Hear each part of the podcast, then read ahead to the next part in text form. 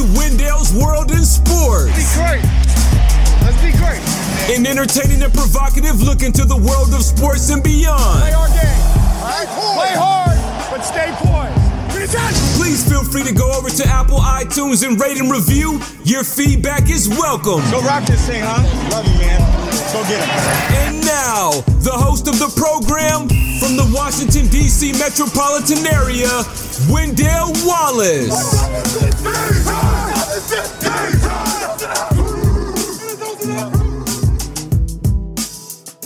Microphone check, mic a microphone checker. Microphone check, micro microphone checker. It's on. I'm ready to rumble. I'm ready to get down. I'm ready to talk about what's happening in the world of sports, and I'm ready to do it right now, July 19th in the early mornings here in Las Vegas, Nevada. What is happening? What is going on? Wendell's World in Sports. I'm your host, Wendell Wallace. So glad that you could be with us. A lot of things going down, getting down in the world of sports. Bonjour, bonsoir, monsieur. Mademoiselle, je m'appelle Wendell Wallace, Wendell's World in Sports. So glad that you could be with us. Shalom, wassalamu alaikum, my brothers and sisters. Namaste, konnichiwa, Wendell's World in Sports. I'm your host, Wendell Wallace. So glad that you could be with us. Que pasa, mi amigos? Mi amo Wendell Wallace, Wendell's World in Sports. So glad that you could be with us. A lot of things to get down on and discuss today in the world of sports. Before we begin and discuss what's happening, may I say that I hope that you're doing everything that you need to do to make your neighborhood, to make your school system, to make your church area to make everything that's around you a better place to be. You do it with love, peace, understanding, respect for one another's. Listen, learn, educate yourselves. Diversity is the key to life. But live with unity, harmony, love, togetherness, understanding. That's what the world needs now. And I don't mean to be Stevie Wonder. What the world needs now is love, much more love, unity, peace, and understanding. Let's see if not only me, but you can get that to be your goal before we leave the planet that we're on right now, before our time is up, before, well, we die. Wendell's World of Sports. I'm your host, Wendell Wallace. So glad that you could be with us. NBA to talk about, you know, it's going to be kind of like a kind of non traditional, sports traditional type of podcast that I'm putting together today because, you know, I know training camp is going to be starting in a couple of days for the NFL, but right now, I'm just not feeling it yet. I'm not having that discussion bug bite me yet in terms of I want to talk about who's going to be winning the NFC North and who's going to be winning the AFC South and can you name the 10 best quarterbacks and which team is going to surprise, which team is going to uh, be the biggest disappointment. I'm, I'm not ready to go into that genre yet when it comes to the NFL. Oh, what's coming? We'll be talking about Aaron Rodgers. We'll be talking about Deshaun Watson. We'll be talking about Russell Wilson. We'll be talking about Baker Mayfield. We'll be talking about Tom Brady. We'll be talking about Patrick Mahomes. We'll be talking about Dak Prescott. We'll be talking about the Dallas Cowboys. We'll be talking about the Tampa Bay Buccaneers. We'll be talking about the Las Vegas Raiders. We'll be talking about all that stuff, but not just yet. Can we just wait till everybody reports to training camp before we get into that. I, I know you want to speak football. I know that you're jonesing for football. Hey man, while everybody's up there talking about NFL, NFL, before the NFL starts, we got college football that's going to uh, be playing some games, some real games, some meaningful games, some interesting games before the NFL starts. So I want to start really getting also into uh, college football. As much as I want to talk about the NFL, I also want to get into some college football. So in the next couple of days, I'm going to be diving and delving and educating myself more into that than I am the uh, NFL and with the interesting things that are going on in college football right now and college athletics in general when we're talking about name image and likeness and when we're talking about now the transfer rules being uh, relaxed and we're speaking about all these other things it makes the uh, college football season a little bit more interesting than it has been in the past couple of years. And when you think about teams like Alabama, they're not going to have, they'll still be great. They'll still be good, good, but you know, Bryce Young, the quarterback, the new quarterback that's going to be in there, he's still going to prove that he can play just because he was a five star recruit from Mater Dei out there in Southern California. That doesn't automatically mean he's going to be able to fill the spots of Jalen Hurts and Tua Tagovailoa and Mac Jones. We got to see what's up with that. They're going to be losing some wide receivers, so Alabama's not going to be a short thing. Clemson's going to be replacing Trevor Lawrence. Um, Ohio State's going to be replacing Justin Fields. Everybody is saying that Oklahoma is going to be the best team in the country. Spencer Rattler coming back for, I guess, his sophomore year. So defense for Oklahoma is much more improved. They're finally putting all that talent that they've accumulated on defense starting to uh, pay dividends as the uh, preseason, regular season moves closer and closer. So yeah, I'm, I'm interested in uh, talking about some uh, college football coming up. But you know, right now we've got the NBA Finals.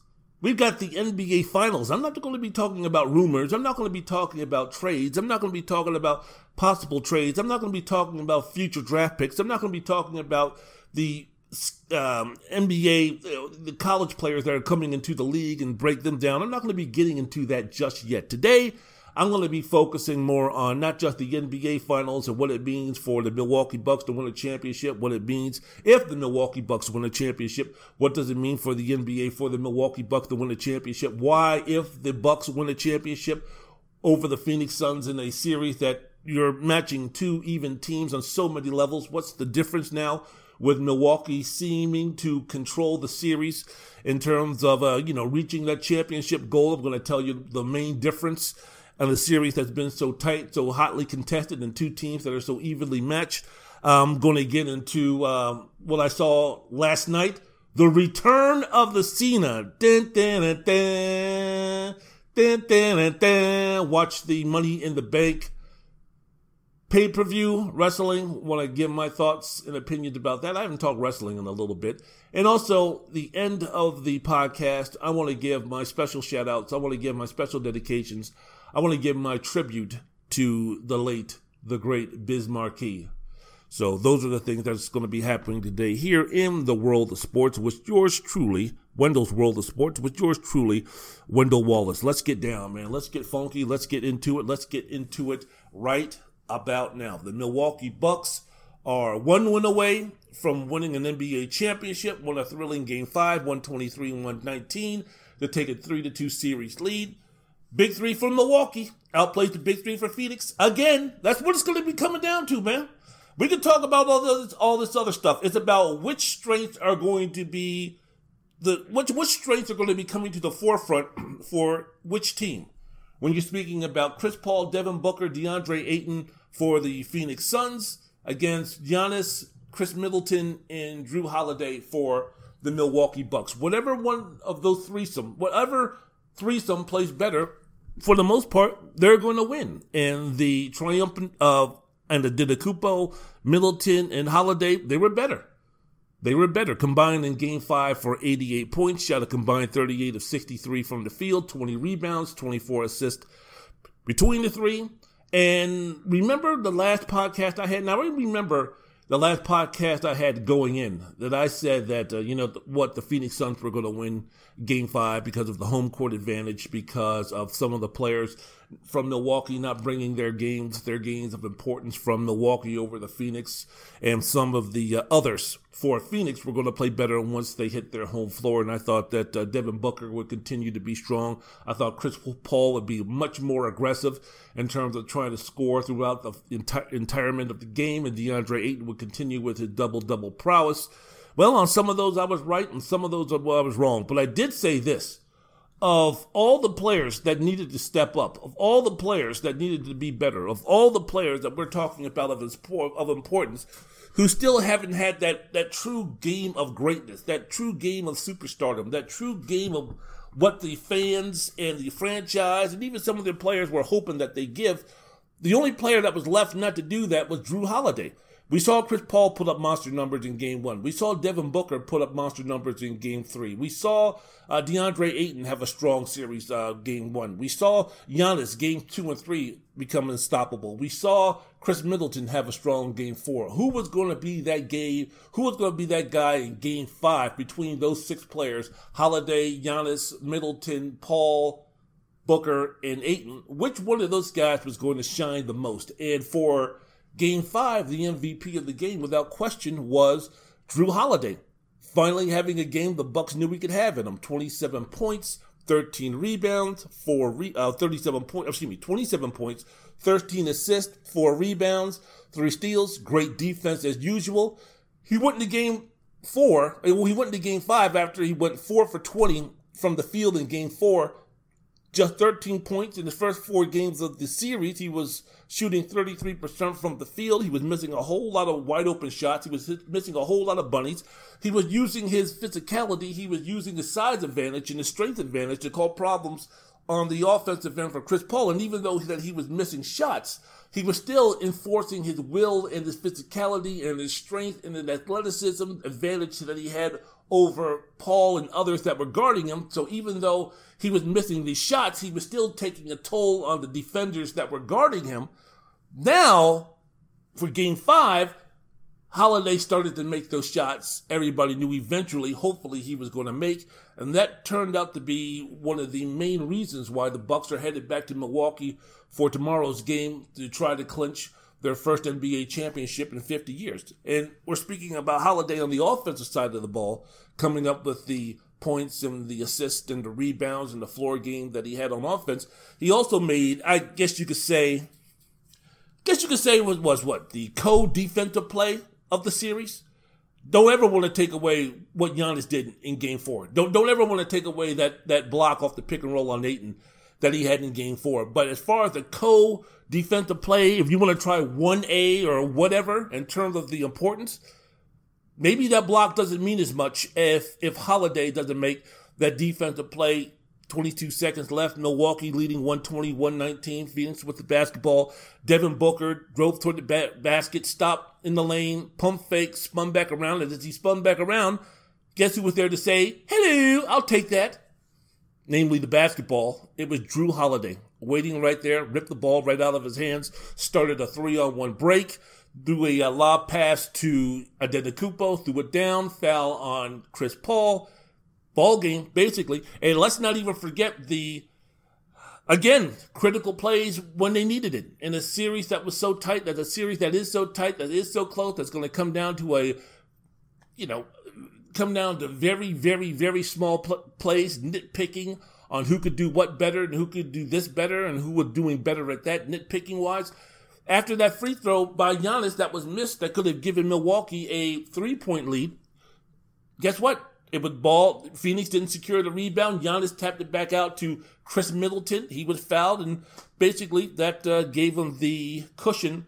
Ultimately, that decided the basketball game. So again, it was interesting. I mean, the, the play by Holiday was awesome, not just to get the steal, but then to go down. And the th- thought process is, okay, should I hold it out, let them foul me? I go ahead and sink two free throws. We're ahead by three. Or do I basically go ahead and throw that lob? And it's like, man, this is your point guard you're speaking about also.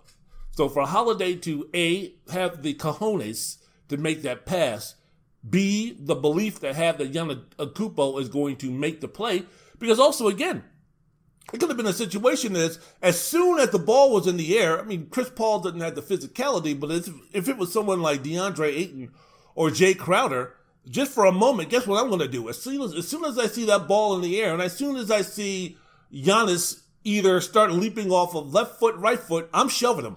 I'm doing the Cedric Maxwell, James Worthy game six in the forum from 1984, and I'm just going to shove his ass and hope he falls right into the uh, first row. And if that means Giannis have to go to the free throw line, that's fine.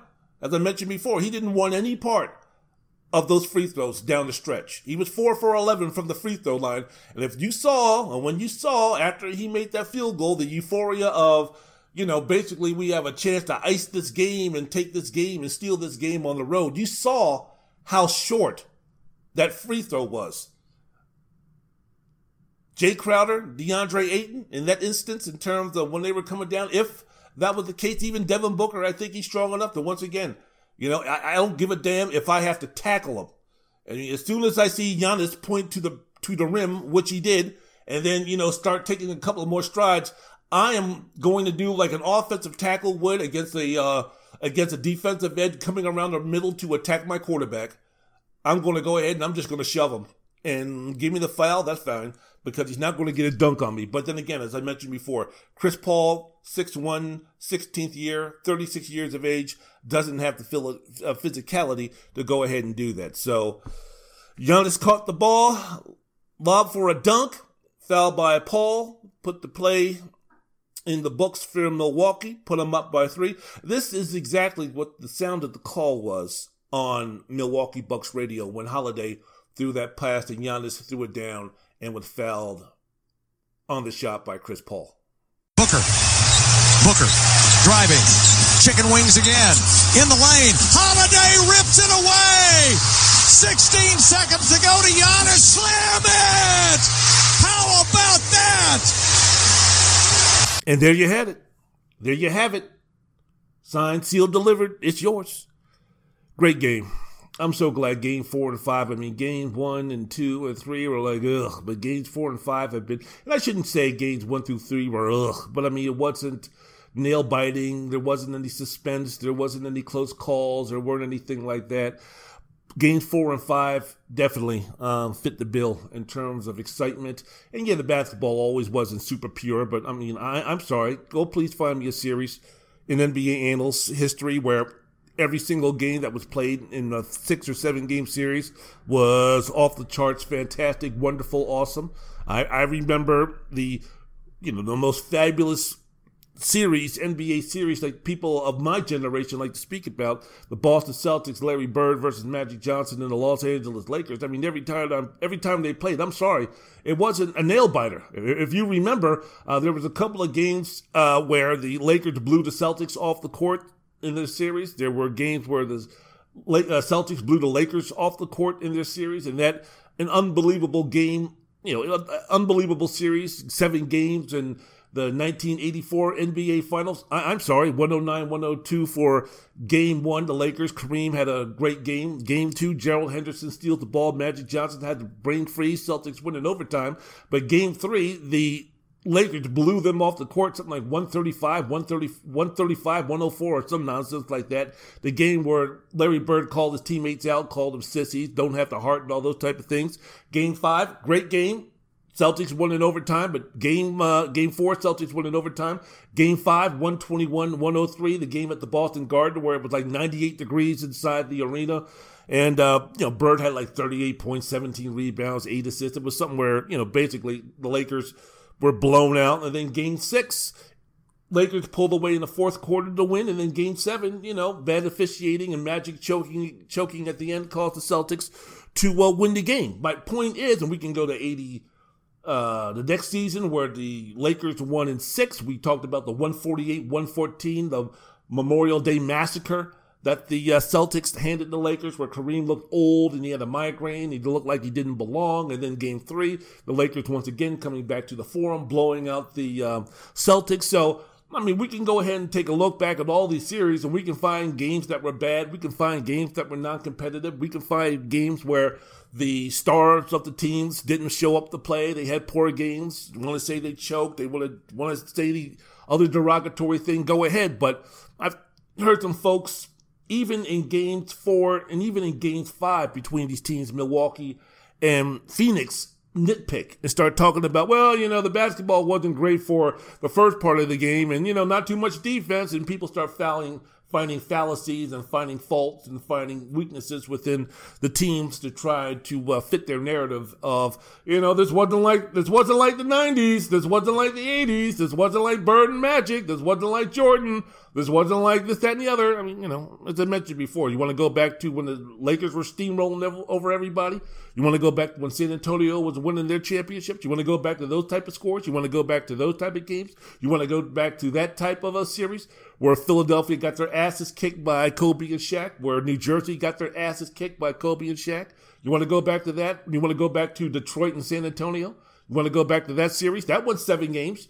That was exciting. How many people sit back and remember the good old days of that series? So, you know, first of all, let's stay in the present. And second of all, let's uh, just appreciate the fantastic basketball that has been played over the past one and a half games, one and three quarters games, half of uh, most of game four, and then now game five, which was absolutely great. So the Milwaukee Bucks, the Phoenix Suns, thank you so much for continuing to put on a very entertaining NBA Finals program. It ain't the Celtics, it ain't the Lakers, it ain't the Brooklyn Nets, it ain't the New York Knicks, it ain't the Miami Heat. There's no big markets in this in this uh, finals. There's no LeBron. There's no Steph Curry. There's no. Uh, excuse me, there's no uh, well, Kawhi's nothing. There's no, uh, you know, uh, KD. There's no James Harden. There's no Kyrie. There's, you know, there's no LeBron versus the Big Three from Brooklyn. There's no storylines like that.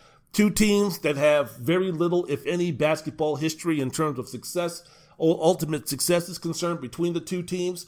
They've been to what, three, four NBA finals in their existence. So, you know what? For two teams that are ushering in new talent, new ideas in terms of who to root for, new avenues, new directions for the NBA to be going, starting a new era. If you speak about the age group of LeBron and those guys, hey man, it's been good. It's been fantastic. If you're so narrow minded that just like, you know what, fuck it. If it ain't LA or New York, I ain't fucking interested. If it ain't LeBron, Steph, or KD, fuck it, I ain't interested. If you're that, then you're that. But you're missing one hell of a series. Wendell's World of Sports. I'm your host, Wendell Wallace. So glad that you could be with us. Giannis, Jrue, Middleton in game five. I tell you, man, they were fantastic. Fifth trio in NBA Finals history to each record 25 points on 50% shooting in the game.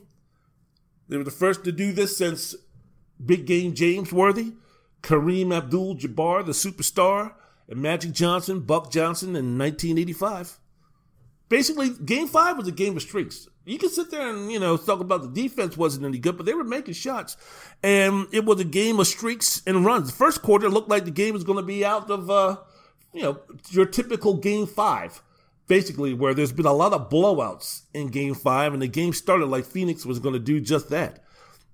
Bucks trailed by 16 at the end of the first quarter, 37-21. Devin Booker scored 11 in the quarter. The team, speaking of Phoenix, hot at the summer day out there in the desert, out here in the desert. Shot 14 of 19 from the field. And in the first quarter, the Sun made uh, made 11 straight field goals. That's the longest, that tied the longest streak of shots made and in the NBA Finals since 19 since what in the last 20 years since the Lakers did it in Game Five of the 2000 series. So that's how strong it was. But then again, in the second quarter, man, it's like you blinked. I took a five minute snooze a little bit between quarters. And, um, you know, that dress that Malika Andrews was wearing kind of knocked me out a little bit, man. That thing was, that, that thing was, that dress was hugging her tighter than how much I wanted to hug Nikki Black back in 11th grade when I first got to Kennedy High School. That, that dress was hugging her so well, doing her justice too. But the Bucks came back after I woke up. It was like the Bucks started to make this comeback, and by halftime they took the lead. It was like, how in the world? It's like, okay, Phoenix was going to come out strong. Phoenix was going to come out mad. Phoenix was going to try to knock these guys out 15 seconds into the first quarter. They were going to try to do Michael Spinks versus Mike Tyson. They were going to try to do Mike Tyson versus Michael Spinks. They were going to try to do Joe Louis versus Max Schmeling. They were going to try for the quick, decisive, emphatic knockout. And again, making all their shots. The crowd was into it. The place was going crazy. 37 to 21. I was like, okay, shit, looks like Phoenix is going to rock and roll. God damn, Malika Andrews is looking good. Ooh, oh, were taking a 122nd nap, woke up, damn, hold, hold on for a second now. Instead of 16, it's now we're down to 10, now we're down to 8, now we're down to 6. What's up with this? Bucks showing their mettle, Bucks showing their comeback ability, Bucks showing their playoff experience, Bucks showing their resolve, Bucks showing now their playoff maturity, Bucks not panicking. And uh, finally, Drew Holiday had the game, had the quarter that uh, got him rocking and rolling and ready to go for the game that he had ultimately for the totality of it. Six, uh, 14 points, six or seven shooting in the second quarter, had five assists during that quarter. And before you knew it, it was Brook Lopez hit that right corner three. It was like, damn, we've got ourselves a ball game. And let's give Phoenix some credit also, because these are some guys with the exception of Chris Paul and Jae Crowder. They, haven't been in this position before. And you're speaking about such a young team. Mikal Bridges, what, in the second season, third season? DeAndre Ayton in the third season? Devin Booker, 24 years old, he's in the fifth season. I mean, these guys could have easily had the shoulders slump, their psyche destroyed, their confidence broken after man, we come out, the crowd's going crazy, this, that, and the other. We're up 37 to 21. Our mindset might be, hey, you know, you know, walking down the streets of uh, Victory Lane, and all of a sudden coming up down on the avenue with the Milwaukee Bucks. Not only do they catch up with us, they surpass us. I mean, for a young team, inexperienced team like that, they could have easily folded and said, "Oh fuck!" And maybe if they were in Milwaukee, they they would have, but not in this situation. But as hot as the Phoenix Suns were in the first quarter, Milwaukee turned the tables and said, "Anything you can do, we can do hotter in terms of shooting." They hit nine of their first ten shots in the second quarter, got themselves back into the game. They outscored the Suns 43-29. And how about this? For the quarter, shot 17 of 24 from the field, six of nine from downtown, and they weren't getting wide open looks. They weren't getting game six, third quarter, fourth quarter, LA Clippers versus Utah Jazz in the second round of the Western Conference Finals this year's looks. Rudy Gobert wasn't out there fumbling, stumbling, bubbling all over all over himself and saying, fuck it, go ahead and shoot the wide open three guy who, who I'm supposed to be guarding. Wasn't doing that at all. The Bucks were hitting some tough, tough shots and making some very good shots and imposing their will. When the Bucks outscored the Suns in a six-minute stretch, twenty-five to twelve, with Giannis on the bench, it was like, oh, okay, all right. You know, now we're starting to see in a series that's really even and. Depending upon the quarter, depending upon the game, depending upon what's happening, you can go back and forth in terms of who has the advantage, who's the better team, who you think's going to win the series. I think in that instance, I think in that example, I think in that scenario, I think right there, you kind of take a look and you say, yeah, Milwaukee's a better team because a situation like that, and you can sit there and go, you know, well, Milwaukee made their one run. Giannis was on the bench for Milwaukee, impressive for them to get back into the game. But who was also on the bench, which impacted the score decreasing to where Milwaukee got themselves back in the game? It was Devin Booker. So we saw the way the Milwaukee Bucks can play when Giannis goes to the bench. And then we saw how the Phoenix Suns play when Devin Booker goes to the bench. Now that might be too small of a sample size to say, well, yeah, told you so. See, this is what's going to be happening. See, this is the tall tale sign, and this is what's going to be happening always. But again, goes back to championship medal goes back to experience, goes back to maturity, goes back to confidence, goes back to chemistry, goes back to the wars, goes back to the battles that the Milwaukee Bucks have had together at this group, not just for the preceding years, but you go ahead and take a look at look the, the Phoenix Suns. We were down two to one to the LA Lakers, got blown out 73, or sorry, uh, 93 to 78. Uh oh, oh, Anthony Davis hurt his knee. All right, now we're good. Where's the adversity that the Phoenix Suns had faced anywhere in these playoffs? They beat the Lakers four to two. They go ahead then and they uh, swept the Denver Nuggets playing without Jamal Murray. Then they go ahead and beat the LA Clippers a little bit, a little bit, slightly slidged, a slight little deal of a uh, contest in terms of being competitive, but not too much, not too much. Look at the road that Milwaukee had to face. Let's just narrow it down to one series. Look at the war that they had to go through. Ah, God damn it, I hate using the word war. That's so inappropriate. Look at the battle. Look at the competitive nature of the series that they had against the Brooklyn Nets, both mentally and physically. The fact that they were down 0 2 after getting their asses whooped and embarrassed. Look what happened after being down two to three or three games to two and how they came back and won. How they had to win game seven on the Nets home court. How they had also had to do it in overtime.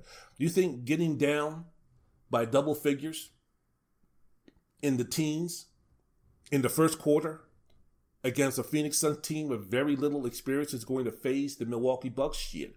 We just got through with a series a couple of weeks ago of facing Kevin Durant, who was the best player in the NBA the way that he was playing, and also James Harden, injured but still very effective, very cagey, very intelligent on the basketball court. This ain't going to uh, get us down. Those type of competitive series got them ready for what happened in the first quarter against the Phoenix Suns. Khris Middleton then in the third quarter got it going, five of seven from the field in the quarter. Milwaukee again shot 14 for 20 for the field in the third quarter. So, look, you take a look at the second and third quarters. Milwaukee outscored Phoenix 79 to 53, and in those quarters, they shot a combined 31 to 44 from the field. That's 70%, Holmes. 10 of 16 from the three point line. Are you fucking kidding me? That's 62 and a half percent, homie. the important others, bench players, role players from Milwaukee, however you want to call them, whatever you want to talk about, they outplayed Phoenix. Who would have thought that? The role players from Milwaukee brought their games from Milwaukee, Wisconsin to Phoenix, Arizona, while the Suns role players, the others, the bench players, they left their game. They left their game in uh, Milwaukee. I don't know if they left their wallet in El Segundo, but I know I left the the way they played uh, Game Five. They left their games in Milwaukee. Uh, speaking mainly about the bench for Phoenix. Milwaukee got another strong, positive performance from Pat Connaughton and Bobby Portis Jr. Connaughton, how about this, man? A guy who's been around. Bobby Portis Jr. just just came around just for a quick second in terms of his contributions and, and his impact on the team long term with the Milwaukee Bucks. But Pat Connaughton has been there for the losses against the Toronto Raptors, the losses against the uh, Miami Heat. I mean, he was there, part of that unit, part of that group that was sitting around going, honey, to his wife, honey, if he's married, honey. Uh, if Giannis leaves, I don't know. I don't know what's going to be happening. I don't know what's going to be stirring around. I'm part of that group that, you know, can get into Giannis's ears and say, hey, look, man, you know, me and you, we, we've been through some things, you know? Um, and I need you. I need you to pay this house. I need you to keep my kids going. I need to, you know, get that retirement fund. I need to get that generational wealth. I need to get that playoff experience. I need to, uh, need to do all that. And you are a big, big, big, big part of it. Because if you leave Milwaukee, guess what? That's going to affect the way that I play. That's going to be affecting how much money I get. So, uh, I need your help. I need your help now. So, I mean, Connaughton has been part of that group. He's come through valuable, important player the last couple of games for the Bucks. Game five, scored 14 points, four or six from the three point line, timely shot, six rebounds, bouncy, energetic. In the 30 minutes he played, he was a plus 10 in the plus minus department. Connaughton made an impact. Bobby Portis Jr., yeah, from the scoring wise, he only had nine points, but he was a plus seven in 19 minutes. And again, he brings that energy. He brings that effort. He brings the, him and PJ Tucker bring that physicality. You know what? He, they're, they're going to scrap. They're going to talk. They're going to bark. They're going to get into the folks' face. You know, Giannis is a nice guy. On the court, Giannis is a nice guy. He ain't going to be talking no shit. He ain't going to be rousing up folks. Jrue Holiday is a nice guy. Khris Middleton is a quiet, nice guy. And I'm not saying that nice guys finish last, uh, last but you can't have five really nice guys, I think, I believe, unless one of the guys who's a really, really nice guy is Tim Duncan. And Tim Duncan was a fierce, fierce competitor behind that placid look he gave when he was on the basketball court. Ask Kevin Garnett and Draymond Green if they could get into the head, the psyche, with some bullshit and all that nonsense with Tim Duncan. Tim Duncan didn't look like he was a burning inferno of toughness uh, if the if you took a look at that face, if you took a look at those expressions, but underneath that, that man was a psych. That guy was a psychopath in terms of trying to win basketball games. That guy was a maniac trying to win basketball games. But guys like Jrue Holiday, competitive, tough, but he's nice. He's not going to scrap. He's not going to get in people's faces. Giannis, one of the best players in the NBA. The modern day Dr. J, Julius Erving. Everybody's talking about he's a modern day Shaq Watch Julius Erving play and then imagine Julius Erving if he was playing in the year 2020. That's what Julius Erving would look like. That's how Julius Erving would play. Take a look at Giannis Antetokounmpo for all them young folks. That's the modern day Julius Erving. Just like Luka is the modern day, um, Luka is the modern day Larry Bird. Giannis is the modern day Julius Erving. But he's not a talker. He's not a yapper. You know, he's not going to be get up, getting up in people's faces. He ain't no punk. and he ain't going to back down. He ain't scared. He ain't a bitch. But, you know, he's not going to be scrapping. He's not going to be doing, he ain't going to be doing the dirty things, the, the, that type of things in terms of that, you know, getting people's faces and this, that, and the other. Same with Khris Middleton. Middleton never talks. I mean, remember there was something where it was being reported that, you know, Budenholzer, when he first got the job with the Milwaukee Bucks, and he was watching Middleton play, he was, was questioning, is this guy trying hard? Is this guy caring? I mean, look at him out there. Is he even playing hard? I mean, this, that, and the other, but you have to look at him a little bit closer to be like, oh, oh he is. He is. Okay. He's just not showing it. It's just not showing it through his expressions and those type of things. But uh, you know, three nice guys, this, that, and the other. Bobby Portis, he doesn't need to do what Giannis does. He doesn't need to do what Jrue what Jrue Holiday does. He doesn't need to do those type of things. What he needs to do more than anything is to bring the edge, bring the toughness, bring the tenacity, bring the ferocity. You don't have to worry. Bobby doesn't have to worry. He ain't playing 30 to 35 minutes. So he can let it all hang out. He doesn't have to worry about foul trouble. He doesn't have to worry about any of that stuff. Whether he's playing 10 minutes or 25 minutes, just go as hard as you can. And he's professional enough to say, hey, you know what? Maybe in this series, i.e., the Brooklyn Nets, I'm not going to be getting any time. I'm going to be getting some DNP CDs. But I'm still going to be needed. And I've still got to keep myself ready, both physically and mentally. The professionalism on a team full of professionals like the Milwaukee Bucks with a coach in Mike Budenholzer, that's golden, man. That's golden. Him, speaking of Bobby Portis and PJ Tucker bring that edge, bring that physicality, bring that toughness to the Bucks, which helps uh, which, which helps with that mixture, which makes the chemistry just right. So he's been great. He's been great. Plus seven again, as I mentioned before in game five, nine points, 19 minutes. And, uh, you know, for your, you know, for Phoenix throws out uh, Jae Crowder, we'll match your Drake, Jae Crowder with Bobby Portis Jr.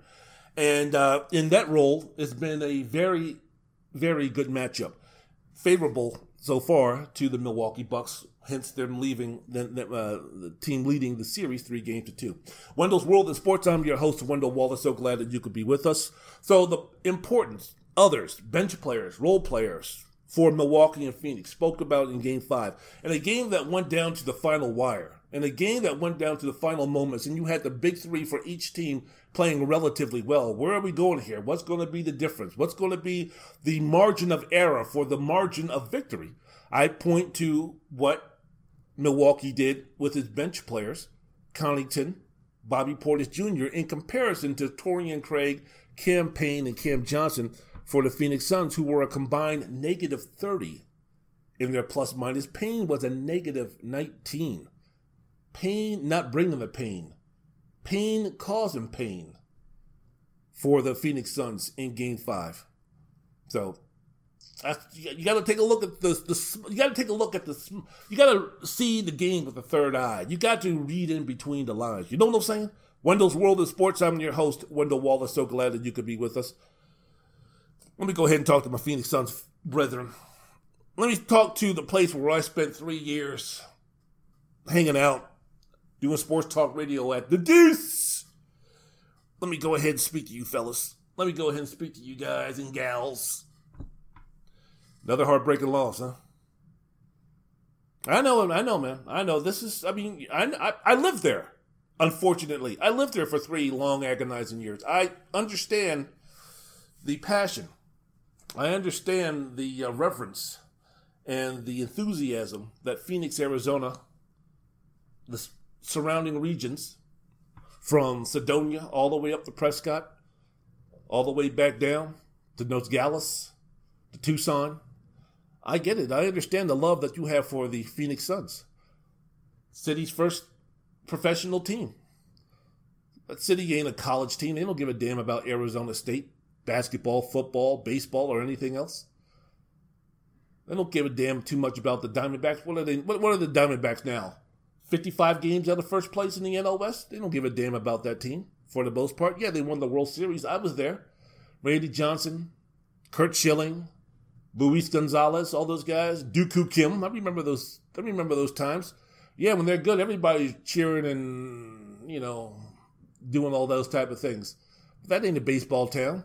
The Cardinals under Bill Bill Bill Bidwell have been bad for so long and net for so long that it's kind of hard, even now with the resurgence of some success in Arizona uh, concerning their football team.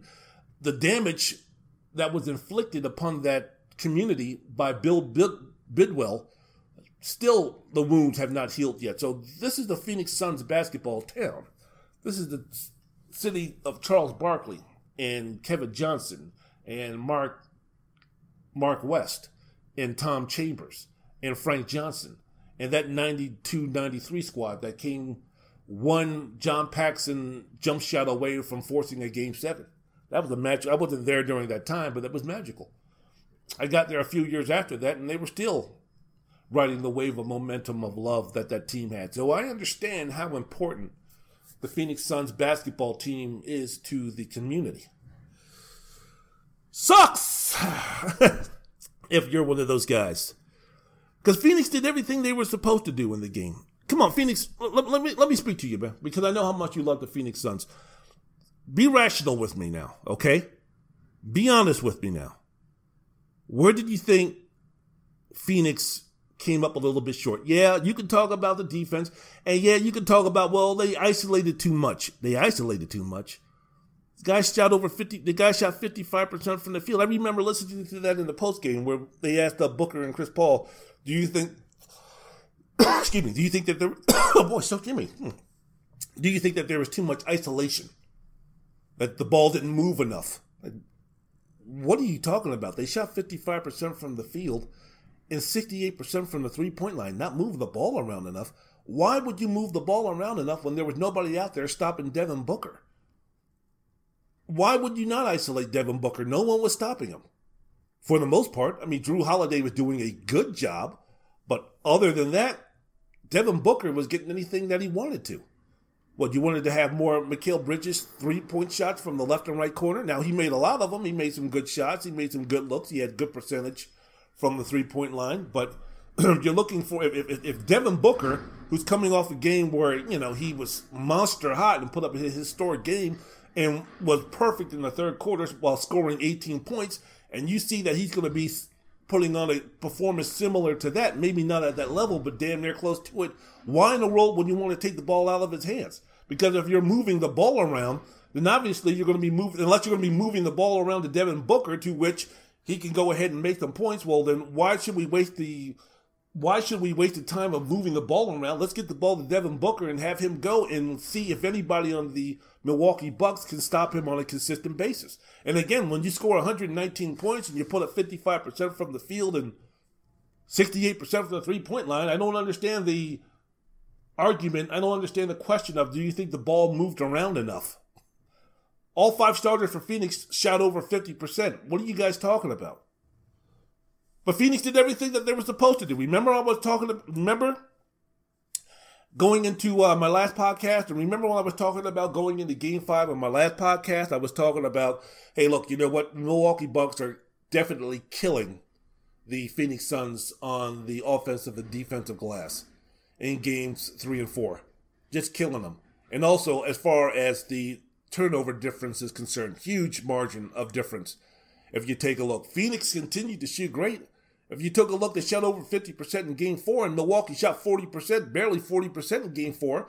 But if you took a look at the shot attempts, Phoenix had 78, Milwaukee had 97 because they were cleaning up on the interior and getting points off of offensive rebounds and second chance points. The Phoenix Suns were being bullied. Now, when you have big folks like um, Brook Lopez and Giannis and PJ Tucker and Bobby Portis and in short spurts during the series, Budenholzer has gone with that big lineup of Giannis at the small, Bobby Portis at the four, and Brook Lopez manning the middle. That's going to lend to a huge offensive uh, and defensive rebounding disparity when you have only DeAndre Ayton for the most part, who you would consider a prototypical big. You can play Jae Crowder as a small ball four, but he can't man the he can't man the middle. You're not going to be playing Frank Kaminsky. There's no one else on there that can really match up in that situation. So you have DeAndre Ayton going up against you know these three monsters, you know, on the perimeter for certain parts of the game, and whether it's Bobby Portis, whether it's Brook Lopez, whether it's Giannis, there's going to be someone of that length, strength, and agility, and mobility and hostility still um, in the game. So Milwaukee's not playing any more small ball. Their, their, their small ball is Giannis at the five. I mean, they're, they're, that, that that's their small ball with Connaughton, Jrue, um, Connaughton, Jrue, Giannis, Middleton, and uh, and another and another guy. So that's that's their small, and they were beating up Phoenix on the uh, glass and the turnover margin, Phoenix was being careless with the basketball. Well, in game five, for the most part, they cleaned that up if you're speaking about the Suns. They were only out rebounded by two, 37 35 on the glass, and they were out rebounded by only three on the offensive glass, 11 to 8. They weren't, you know, they committed only eight turnovers for game five compared to 11 from Milwaukee. Now, six came from uh, the six turnovers from Milwaukee came in the first quarter, but for the most part, the game wasn't decided on the amount of turnovers that were made. You could talk about when those turnovers happened played a big role, yes, but you just can't look back and say, oh, you know what, you know, Phoenix had 15, 16, 17 turnovers, and we could just cut that down in half where a game, which, uh, which was a one possession game with under 24 seconds to go into the game, you know, you could take a look back at the turnover margin. If there was a big turnover margin and say, the mentioned before, we cut a couple of those out, which could have led to a Milwaukee basket or so, we could have won this game. So it, wasn't that. The Suns outscored the Bucks for the first time in the series in the paint, 52 to 46. Devin Booker had 20 in the paint. DeAndre Ayton had 12 in the paint. So it wasn't a situation of they were getting beat up and the disparity was there. You took a look around. I'm trying to find out for you Phoenix Suns fan exactly where was the game lost. Booker was unstoppable for the most part when Holiday wasn't guarding him again. 17 to 33 from the field, 40 points. Had the highest plus minus on the team with 12. So don't sit there and you can talk about, oh, Devin Booker, this, that, and the other one on the last uh, offensive series of consequence for the game for the Phoenix Suns. Hey, he was the only reason why, for the most part, Phoenix was in that position to uh, be in a position to win. You know, I mentioned before the lack of ball movement nonsense, one on one play. Again, 119 points. 55% from the field, 68% from the three point line, and 90% from the foul line. They had a 50 40 90 night for the game. Don't sit there and tell me about any offensive deficiencies on why the Phoenix Suns lost this basketball game. The five starters combined to shoot 62% from the floor on 71 shots. Please don't tell me that it was lack of ball movement which caused the Phoenix, Phoenix Suns to lose the basketball game. Wasn't that. Wasn't that. It was defense, but also it was just Milwaukee making some really good shots, making some really good plays, and doing what they need to do near the end. They made one more play than the Phoenix Suns. And that's the reason why they're going ahead in the series, going back to Milwaukee, three games to two. Wendell's World in Sports. I'm your host, Wendell Wallace. So glad that you could be with us. Chris Paul I said that man, Chris Paul, from the get go on my last podcast, I said that from the get go in Game Five that he was going to be aggressive, look for a shot. I predict, predicted that he would have a Jrue Holiday type of stat line from the offensive side of the basketball. Paul can't affect what Jrue Holiday does on. He can't mimic what Jrue Holiday does on the defensive side, but I thought Paul would have a game where he would have like anywhere between 27 and 32 points and have anywhere between 10 and 15 assists and have that type of impact in the game. But he was good, but not impactful. Not impactful the way that I thought he was going to be uh, playing, especially with his homeboy LeBron at the game. I thought that uh, he would put on a much better show uh, in terms of impacting the game from opening tip till the end. But not as aggressive offensively, looking for him to score, as I mentioned before. In 35 minutes, he still had a pretty good stat line. 21 points, 9 of 15 shooting, 3 of 3 from the three point line. Didn't get to the foul line, though, damn it. 11 assists and only one turnover. So we, we can't blame age. We can't blame injury. We can't blame, uh, you know, uh, you know, tiredness, fatigue, or anything like that.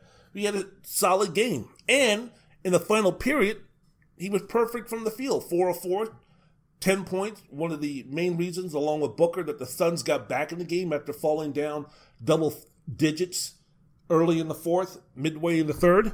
So, uh, from the totality, I thought he could have done more, but Chris Paul was not the reason why um, they lost the game. I just wish through quarters two and three, when Milwaukee was imposing their will, that Paul could have maybe taken the game over a little bit more. In quarters two and three, he was only a four from ten from the field, and in the, in the third, he was one of three in the third quarter. Now, maybe that's age. Maybe that's a situation where a 36 year old Chris Paul in a tough physical finals playing the longest season that he's ever played in. Maybe now is not the time. Maybe now he just doesn't have the energy or the ability to uh, take over a game after something like that. Who knows? I don't know. But if they're if you want to lay some criticism down and have him sleep in it in terms of what he could have done better, yeah, we wish he could have done something a little bit more impactful in quarters two and three. But it is what it is. So I, I, I, I'm fairly certain that Milwaukee held on to win the basketball game. And this is what we're talking about, where it's like how close these teams are. I mean, this wasn't something where, like, oh, yeah, you know, that, no, no, no, no, no. I bet you one thing. If somehow, some way, Phoenix would have tied that basketball game up, they would have won in overtime. They would have won going away. I'm not a betting man, but if I was a betting man, that game went into overtime. Whatever the Suns were, Suns would have been the favorite in that overtime.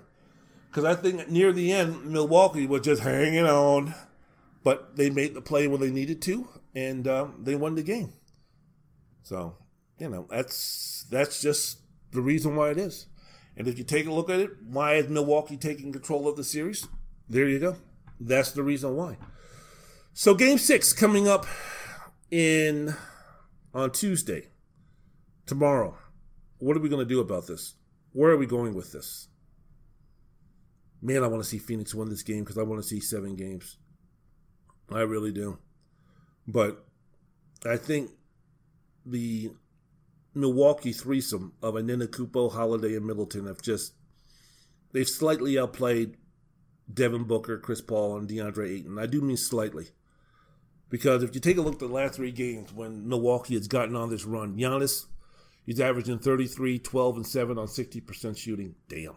Middleton, 29 7 and 5 on in uh uh on uh 60% shooting. Damn. Jrue Holiday 20 10 and 5 and 2 steals a game on 44% shooting. Damn. I'm sorry, Middleton shooting 47% from the field. My bad. 39% from the feet, uh, three point line and 86% from the uh, free throw line. Damn. And all three players were impactful. That's one thing we haven't pointed out yet. All three players for Milwaukee were impactful in game five, the same game. Giannis, steady, strong, dominant. Middleton, clutch, steady, strong, consistent, hitting big shots where they needed. And finally, Jrue decided to join the party. Impactful, both ends of the court, making shots. That one steal that he had drove, saw it was a one on three, backed it up left side three point line, launched and hit. When there weren't any bucks near, nearly around to take a to get an offensive rebound, that showed me that's confidence, young man. That is some confidence right there, and he's feeling it. So, all three players of importance for the Milwaukee Bucks were great. Game five. Can't say that yet about the uh, Phoenix Suns. They've been good. They've been good. All right. Chris Paul yeah, he had a dud in one of the games, game four, I believe it was. I forget what, what it was. Devin Booker had a dud game three. But for the most part, the guys have been good. You're really going to be complaining about the Phoenix, uh, the Suns' big three when Booker is averaging 30 points a game, Paul is averaging 17 points and nine assists a game on 51% shooting, and DeAndre Ayton is averaging a double double, 14 and 12, two block shots, 54% shooting it's just been it's just been eh, you know something here, something there, something everywhere. It's Phoenix is right there. If I'm Monty Williams, I'm saying, fellas, you know, we, we kind of gave that game away. We kind of slacked off a little bit in the second or third quarter. Milwaukee imposed their will, but we didn't quit. We didn't give up. We didn't lose our confidence. We didn't panic twice. Not only after Milwaukee came back after we tried to deliver that knockout punch, and we thought we delivered that knockout punch by going up 16 at the end of the first quarter, but then after Milwaukee late in the third quarter and heading into the fourth quarter, um, you know, turned the tables and they were the ones up by double digits. We came back, and if I'm Monty Williams, I'm telling them, hey, look, man, they didn't win the game as much as they they they survived. Yeah, they quote unquote won the game, but they survived that game Because that game would have gone two more minutes, we would have won the been we would have been the ones that have been victorious. So something that's close, all we need to do is pay a little bit more closer to uh, attention on the details, and we've got this. So I'm thinking, look, man, for game six, I'm pulling in the big three and saying, look, man, we need to have a franchise. Three of you guys, Booker, Paul, DeAndre, Devin.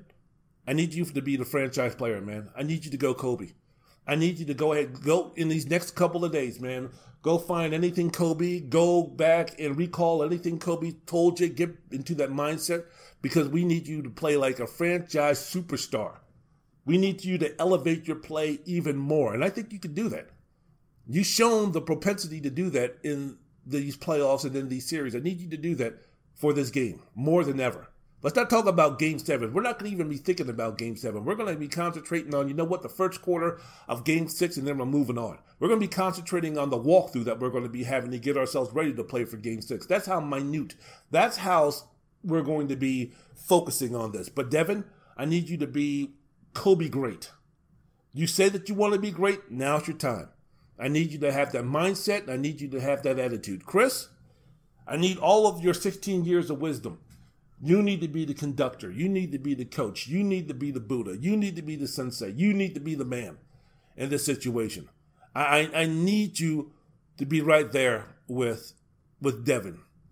Book, I need you to get anywhere between 30 and 42 points. Chris, I need 25 to 32 points and double figures of assists from you. DeAndre, monster. Be a monster inside. Be a monster inside. When Giannis comes in full force, when Giannis comes in full bore, meet him. Meet him. Greet him. Let him know your name. He might not know your name as far as Alicia Keys. You don't know my name. Let him know your name. Meet force with force, not just with Giannis, also with Lopez, also with Portis, also with anybody else they bring in there. I need you to have a double double. When I say a double double, I'm talking about I need you to get 15 to 18 points and need you to get 18 to 22 rebounds. That type of force. And be a man, even more of a man than you've been. You've been a man. Be more of a man for the series because we're going to need you. Also, for Phoenix, Cam Payne, Cam Johnson, I need you. I need Cam, I need Cam Payne, I need you to push tempo. Get to the rim. Score 10 plus points. Get other folks involved. Get the big men for Milwaukee in foul trouble. Make that impact on the game. Don't worry about the minutes you're going to be playing. I need you to go full bore. I need you to go full out. I need you to be aggressive. I need for you to uh, make an impact of the game because so far in the last couple of games you haven't. Cam Johnson, I need you to make some threes for me, buddy. When Paul is setting up folks, when Payne is setting up folks, I need you to be one of those folks. I need you to come in. I need for you to look for your shot. I need for you to be aggressive in taking the shot. I need for you to be doing what Pat Connaughton is doing for the Milwaukee Bucks. Hitting threes, being an impactful presence, getting on the glass, being energetic. I need you to do that. We need you. You might not be the 40 minute man, you might not be the 32 minute man, but we're going to need you, man. Whether it be 15 minutes, 18 minutes, 22 minutes, we need you in those minutes to make a impact. That's what we need, and that's what Phoenix needs to do. Jae Crowder, you need to make Giannis work for his points and rebounds, and continue to make three point shots. He's hitting fifty seven percent through the last four games. Okay, Jae, continue to uh, make Giannis work. I don't give a damn about the stats. I don't give a damn about you know the numbers that he puts up. Make him work for it. We've seen that sometimes just because of the the, the, the moment itself that he gets overwhelmed and he gets a little bit hyperventilated and he needs to take himself out of the game, right? So, you know, play on that, work on that, use that to his advantage, use that to your advantage. And also, did I mention he also has a hyperextended knee? Both teams are using eight man rotations. Milwaukee starting five, Portis, Connaughton, and you got Jeff Teague for five to eight minutes. Why you play five to eight minutes, I have no idea. But you know, Teague gets in there for a cup of coffee. Phoenix starting five, and you got Cam Johnson, Cameron Payne, and Torrey Craig. Which one of those what what are we talking about here? Whatever Big Three and role player plays well on on uh, Tuesday tomorrow, they're going to win the game, and it means that Phoenix is going to be going back to uh, try to win this in Game Seven, or Milwaukee's going to be raising the trophy, the LOB, for the first time in 50 years. LOB means Larry O'Brien. Which one is it going to be? Who's going to impose their will? Who's going to make that play? Who is going to be the team that's going to make plays at the important moment of the game to uh, either be a champion or still keep them in the running to be a champion? I don't know. I'm not in the prediction business, Milwaukee and six. I'm not in the prediction business, but I just hope and pray that game six, just like games four and five, both teams give us one hell of a game.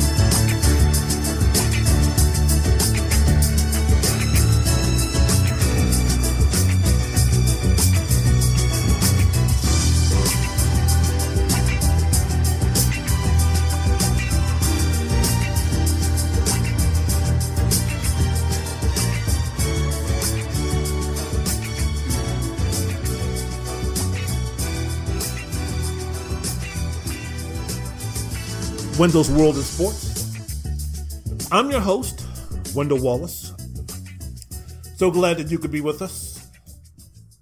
Monday morning, three weeks before Clark County schools go back in session, so I have three more weeks left. Let me see. Today's the 19th, so I've got uh, Tuesday, Wednesday, Thursday. So at the 23rd, the 30th, and then the 6th. So yeah, three more weeks to go before school starts again.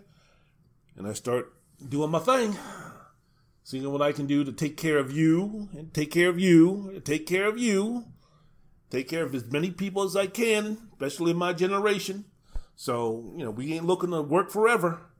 And, You know, we have healthy diets, we have healthy lifestyles. A lot of folks are going to the gym. A lot of folks are watching what they eat. Smoking's down. Hopefully, you ain't doing any drugs. You're not abusing alcohol. Your stress level is low. Your your your your feelings are great and everything like that. You know, depending upon the genes, the history of your family, we're going to be living older. So, you know, hey man, for a lot of us around my age, we got sometimes what a max of what we can make it another. Well, I'm 52 years old, so what people around my age, we can make it to another what 25, 30 years left to go. Be good enough. That'll be something else. We can make it to our mid 80s. That'd be pretty good, right? That, that's a good thing to shoot for. But hell, even if we make it to like 75 or 80, that's still pretty damn good. So you know, maximum we've got about another 25, 30 years to go in life. So I'm trying to do everything that I can to make the last 10, 15 years of that life as possible, as relaxing and as safe as possible by making sure that the younger generation is learning the lessons that I'm teaching them about understanding and unity and harmony and education and learning and those type of things, being respectable human beings, see what we can do to move the society and the direction that it needs to be moving in. So once again, us old folks, when we reach our 70s, hopefully some of us in our 80s, that, you know, we can go ahead and we can live in a world, we can live in a community that's going to be devoid of walking down the street and being mugged, being in your car and being shot or being robbed or being assaulted or anything like that. That we can live in more communities where there's going to be people who aren't going to be all of our ages, that we can live amongst the young folks and not have to worry about them doing something ridiculous. And by that time, when you when we reach our 70s and 80s, hey man, young folks are going to be like I'm talking about people like in their 40s and their 50s.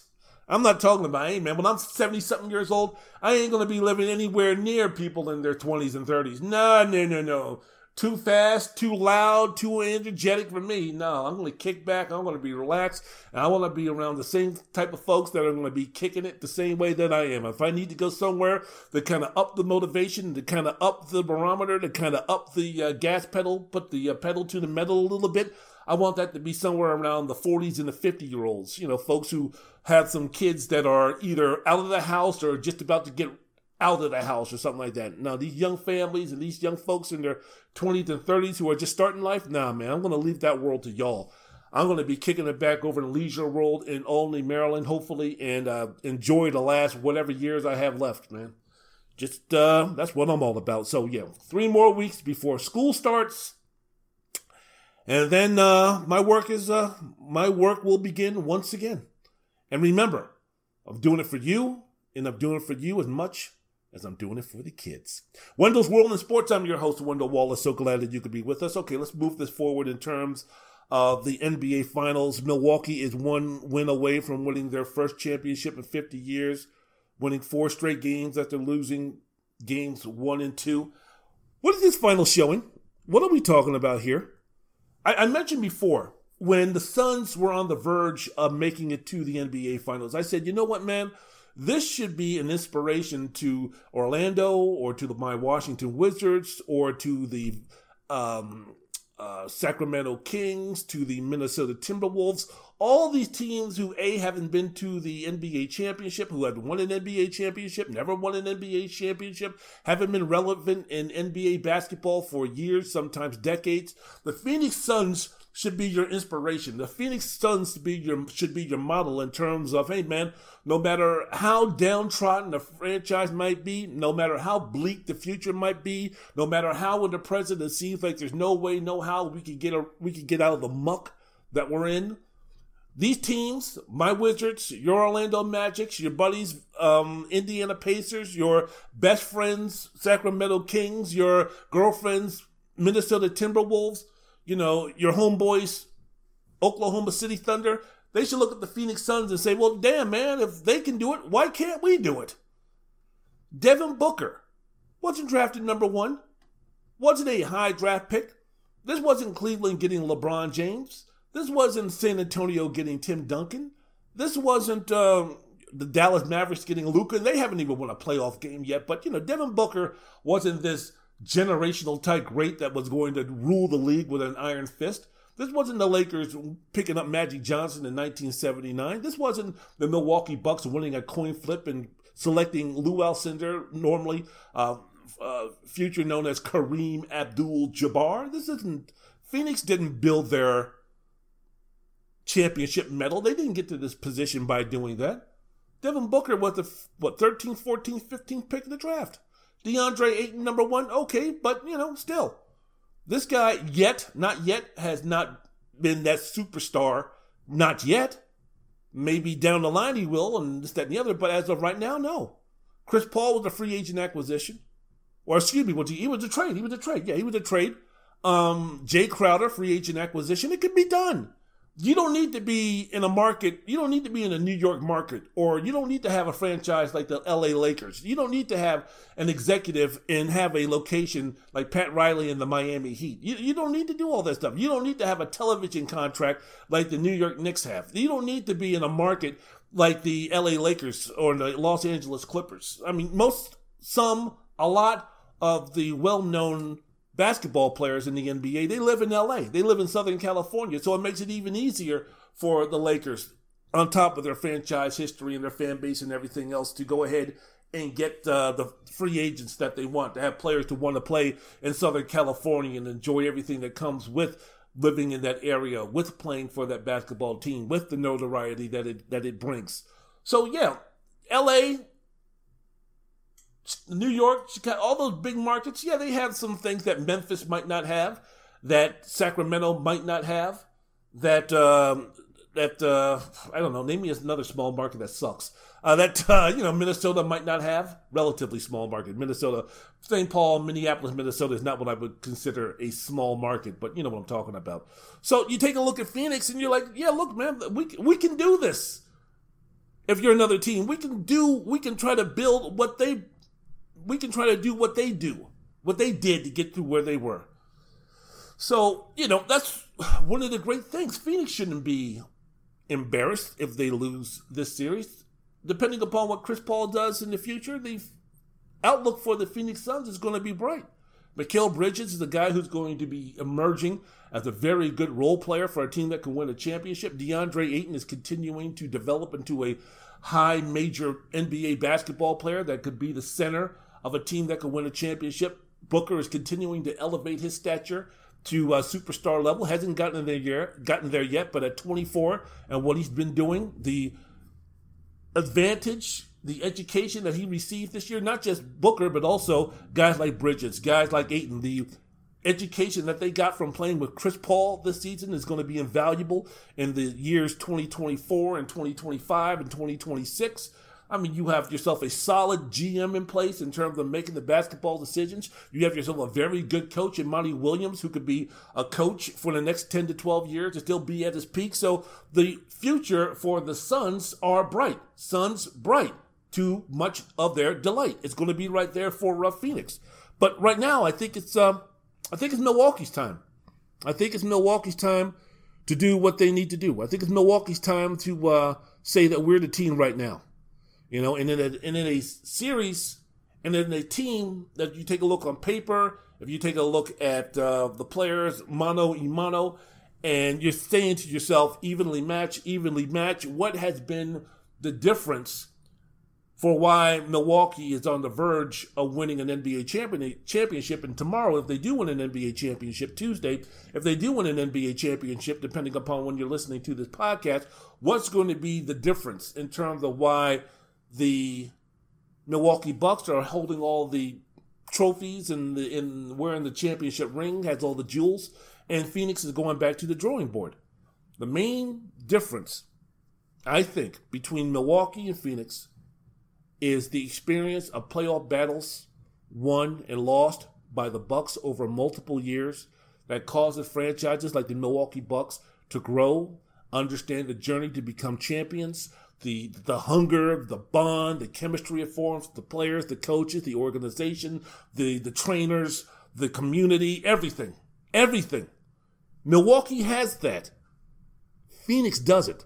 This journey from this this this championship, and let's just go on the assumption that the Milwaukee Bucks are going to win this championship either Tuesday or Thursday, right? This journey to championshipville by the Milwaukee Bucks. This journey started about eight years ago. Started in the 2013-14 season when they drafted some kid out of Greece named Giannis. Uh, Giannis did I did it. Run How do you pronounce his name? In fact, fuck that. The Bucks select Giannis Giannis Atina What kind of a name is that for some guy named Greece? From Greece. G- G- G- G- Giannis? What is it? Giannis. Giannis.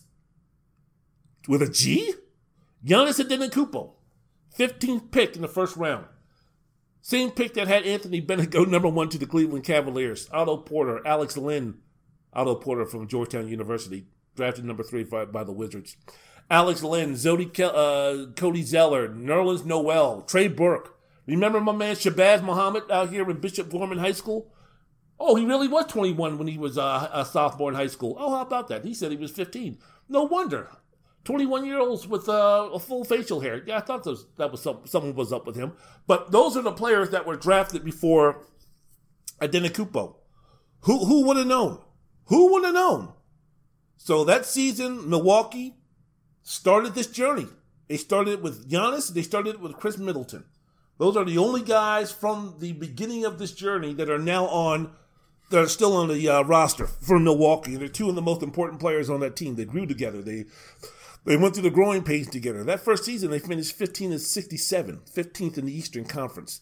That was the team that had Larry Sanders. No, not that Larry Sanders. The basketball playing 6'11 enigma known as Larry Sanders. Brandon Knight, OJ Mayo, OJ flipping Mayo. Remember that guy?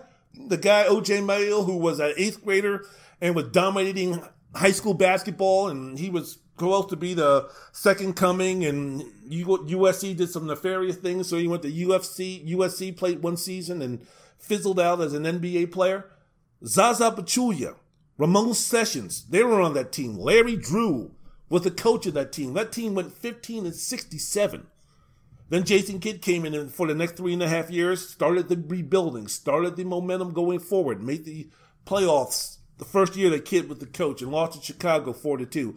That set up the stage for 2016, 27 and beyond, where the Bucks have uh, made the playoffs every year since then. But that was the first step in terms of bottoming out, getting the talent, growing together, Who's going to be there? Who's not going to be there? Who can we build with? Who can we not build with? Who's the person we're going to be building upon? The guy that we drafted, is it going to be this guy? It is going to be this guy, Giannis. Giannis is that special type of player. Giannis is going to be someone who's not going to go ahead and start, start wanting to get record deals and book deals and put cameras in my face deals and I want to be on TV every single time deals and I want to build my brand deal. Giannis seems to be this type of guy who's a worker. Giannis is a guy who we can build around. Giannis is a guy that we have confidence that even though he might be two years away from being two years away, that the process is going to work because of the work ethic and the person that Giannis Antetokounmpo is. We've got something here. Now let's start building around him through trial, through error, through everything else good organization. John Hammond came in, tried, couldn't get it done, brought in someone else. He started building. They started bringing in pieces. They started building around first Giannis. Then we saw Khris Middleton make that move. Let's start building around those two. We've got something here. We've got something here. So while the Golden State Warriors are ruling the NBA and LeBron is still in the East with the Cleveland Cavaliers and their super team of Kyrie Irving and Kevin Love, let's build Let's experiment. Let's hit or miss. Let's swing for the fences. Let's make strong moves. Let's make bold moves because if we draft Thon McCourt, who cares? He ain't going to be working out. He ain't going to be ready for us when the Cavaliers and the Golden State Warriors are ruling the roost. But if we're patient with him and we can work with him, there's a possibility that we can turn him into another Giannis Antetokounmpo. Didn't work out that way, but bold moves, risky moves, sometimes they pay off in Giannis, sometimes they don't in Thon McCourt. They drafted Jabari Parker. That didn't work. Moving on, quickly moving on, bringing in some folks, bringing in some pieces, building around Khris, building mainly around Giannis. And all of those things all of those trials, all of those tribulations, the fact that Giannis went through 15 and 67 his first year, the fact that uh, he continued to work, he continued to believe, he got himself acclimated to the American culture, he learned English, he became more comfortable in front of folks, speaking, doing interviews in English. The rise of Antetokounmpo didn't uh, shake his ability to work, didn't shake his work ethic, didn't shape his uh, didn't warp his dedication, didn't all of a sudden, you know, he, he didn't get Jimmy Butlered like what happened to Jimmy Butler when he was when he was the humble late round draft pick, and all of a sudden now he starts demanding things and doing all this type of bullshit with the Chicago Bulls. Giannis didn't do any of that. So since 16, 17, 2016, 2017, the Bucks started their journey to the playoffs to where they are right now. And it wasn't uh, easy. It wasn't a situation like with Phoenix where you stink, you stink, you stink, you stink, you stink. Hey, we're in the finals. Wasn't like that with Milwaukee at all. 16 through 18, yeah, they finished the seasons with a winning record that were putting them in the sixth and seventh place in the Eastern Conference. But hey, you know what? They still lost in the first round each year. Boston in seven, Toronto in six. Giannis started to take off in the 2016 season, winning the most improved player. Started that run that accumulated that ended with him being the two time, back to back, two time, two time most valuable player of the league, much to the chagrin of James Harden. But 2018 to 2020, right before this uh, season, record wise, best team in the Eastern Conference. The build continues, the growth continues, the learning continues, the cohesion continues, the Experience continues with the Milwaukee Bucks building, not just with Giannis, not just with the players, but with the coaches. Other coaches couldn't get it done. Jay Triano couldn't get it done. Jason Kidd couldn't get it done. They bring in Mike Budenholzer, who himself was a guy that had success in Atlanta, but got bounced unceremoniously when they had the best record, when he had the best record with the Atlanta Hawks. So he comes over and he elevates that program and they keep building and they keep building and they keep experimenting and they keep doing some things. 2018 to 2020 record wise, best team in the Eastern Conference, one of the favorites to win the championship. Woohoo! Giannis back to back MVPs. Woohoo! Team won a combined 116 to 39. Woohoo! Not only did Giannis become the MVP of the league not once but twice, but also the Defensive Player of the Year. Woohoo! Jon Horst won Executive of the Year in 2018. Woohoo! Mike Budenholzer won Coach of the Year the same year. Woohoo! Everything is rosy. Everything is looking easy. Everything looks like it's fait accompli. Everything looks. Wait, wait, wait, wait, wait, wait, wait. Wait. All of a sudden, they get to the playoffs. lost in the Eastern Conference Finals to the Toronto Raptors in 2019 after winning the first two games and losing game three in double overtime. Lost that Eastern Conference Final four games to two. Wait a minute, Giannis with the back-to-back MVP. Well, Jon Horst was the executive of. Well, I mean, by Budenholzer, he won coach. We were up 2-0 with home court advantage in the. We so easily won the first two rounds of the. Play.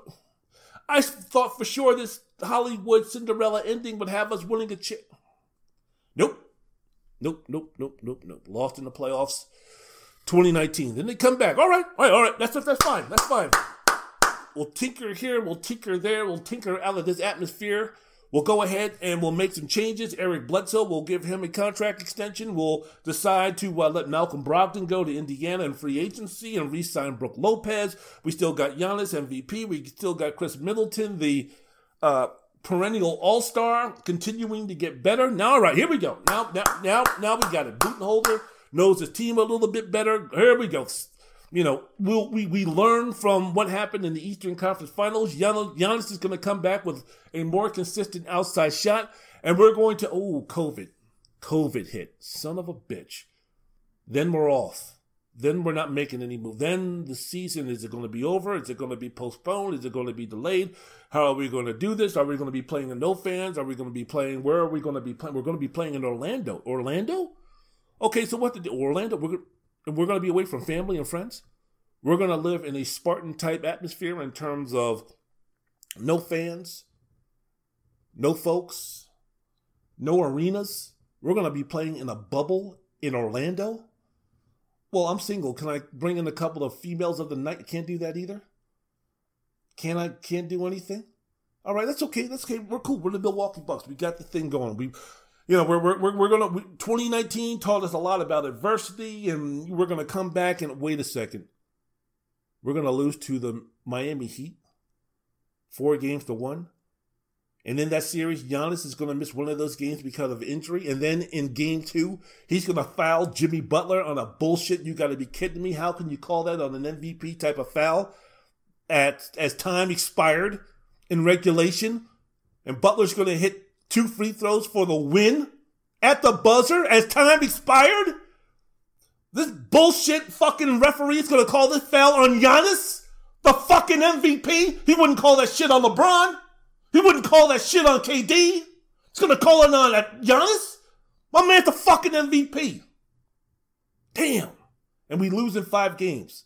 Now we have Giannis. Contract is coming up.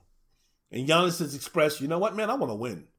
Ooh, Giannis is starting to get a little starting to get a little hair on his chest with these comments now.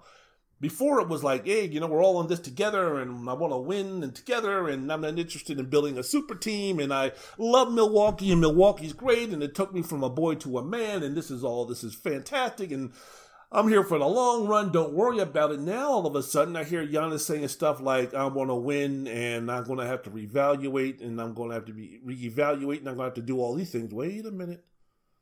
Wait a minute, what's he saying here? What's going on here? You don't think you don't think Giannis has been Americanized, do you? You, you, you, you don't think that the Lakers no. You don't think Riley and the Miami Heat no. You, you don't think Cuban in Dallas with Luka would no, no, no, no, no, no, no, no. So all of those things came swirling into this season.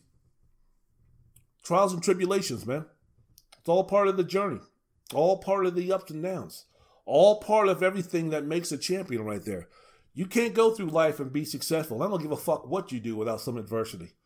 You don't wake up and get out of your mom's womb and then become something super spectacular and awesome in life without going through trials and adversity and tribulations to make you the person that you are. So all of this stuff was part of the stew. All of this part, all of this stuff was part of the recipe. All of this stuff for where, where Milwaukee is right now with one more game to win an NBA championship. If they win an NBA championship, all of those things were necessary. All of those things had to be done. Giannis being a beast that he is, putting up the numbers that he is, he needed that. He needed that. Giannis, Middleton, PJ Tucker when he was at Houston, going through the heartaches that they had to go through th- for years. Connaughton being part of the trials and tribulations. Lopez going through the series with Toronto and and uh, Miami. They had to experience that. They had to have the experience of the semifinal series against the Brooklyn Nets, where, again, winning game seven on the road in overtime, coming back from 0 2, being embarrassed, being laughed at, and then coming back from 2 to 3 to win two games to win the championship. This is now Giannis' time to win a championship. No player has ever averaged 30 points, 10 rebounds, 5 assists, and 60% shooting in the finals. Giannis has 32, 13, 5.5, 1.5 steals, 1 block, shooting 61%. Can't shoot threes, can't shoot free throws. Give me Giannis eight days a week, 366 days a year, whether it's leap year or not. Take I'll take that guy 25 hours a day, eight days a week, 375 fucking days out of the year. He might not be American, but that son of a gun can play some basketball. He might not have the grooves. He might not have the outside moves. He might not have the three point shot. Modern day Dr. J. Modern day Julius Erving is what Giannis is. So if you're Phoenix, don't be mad. This is all part of the plan here. This is all part of the deal. Ask Shaquille and Penny Hardaway and all those things, all those guys about skipping the line in terms of what you need to do to win a championship. They thought they could do it. They had the modern day Wilt Chamberlain in Shaquille O'Neal. They had the modern day Magic Johnson at that time and Penny Hardaway. They had the three point shooting ace of Dennis Scott. They had the all around glue guy defense of Nick Anderson. They had veterans like Scott Skiles on that squad, Jeff Turner on that squad. Young cats thought that they could come in there and beat a team like the Houston Rockets, who had gone through the adversity with Akeem and those guys. Those guys thought they could do those type of things. No, you can't. No, you can't. Guys that young who hadn't experienced anything, regardless of how great, absolutely great and dominant Shaquille O'Neal was back in his days in Orlando. The league hadn't seen anything like him since, as a physical force, since uh, Wilt Chamberlain came into the league and just destroyed it with his skill and his smarts and his physicality and his size and his girth and his strength. If Wilt Chamberlain was playing during that time, he would have been Shaquille O'Neal. And Shaquille O'Neal came into a league that wasn't ready for that type of size, that type of speed, that type of athleticism, that type of smarts, that type of aggressiveness, that type of knowing who he is and being comfortable who he is in his body. So the mental uh, midget wouldn't be there. Lee didn't have anything to answer to respond to that. David Robinson couldn't do anything. Patrick Ewing couldn't do anything. None of those guys could do anything. Yet and still for all that greatness, and then being matched up with Penny Hardaway, little Penny, hanging out with Tyra Banks, building a whole commercial program for him, despite having that team that on talent was the best team in the league by far. You don't have that playoff experience. It can get you far. It got them past the Indiana Pacers to get to the NBA Finals. Couldn't get them past a, a player like Akeem in the series, in the battles, and the tough series and the adversity and the experience and everything that he had to go through. So if you're the Phoenix Suns, Devin Booker might be the most talented player in the series. Yeah, I know Giannis is out there playing, but from an offensive standpoint, being able to get a shot and everything else, argument can be made. Devin Booker is the most talented player in this series. DeAndre Ayton is going to be a monster in the paint. Chris Paul is a sagey, cagey veteran who can still play some really good basketball. Jae Crowder, really good glue guy. Mikal Bridges, up and coming 3 and D guy. Monty Williams have proved to be a very good head coach. Just not ready. Just don't have the experience. Chris Paul, first time in the finals.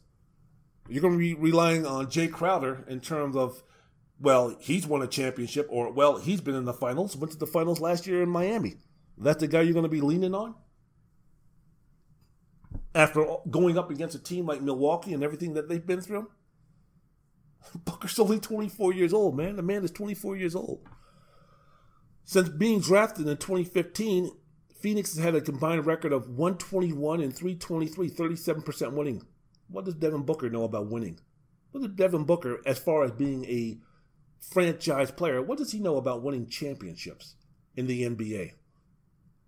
When you're going up against a team as experienced in that category in terms of playoff experience, like the Milwaukee Bucks. Phoenix had finished uh, excuse me, Phoenix finished 14th or 15th in the Western Conference in four of the first five years that Booker was playing. That's not going to get him ready for a series like this in Milwaukee, against Milwaukee in the NBA Finals.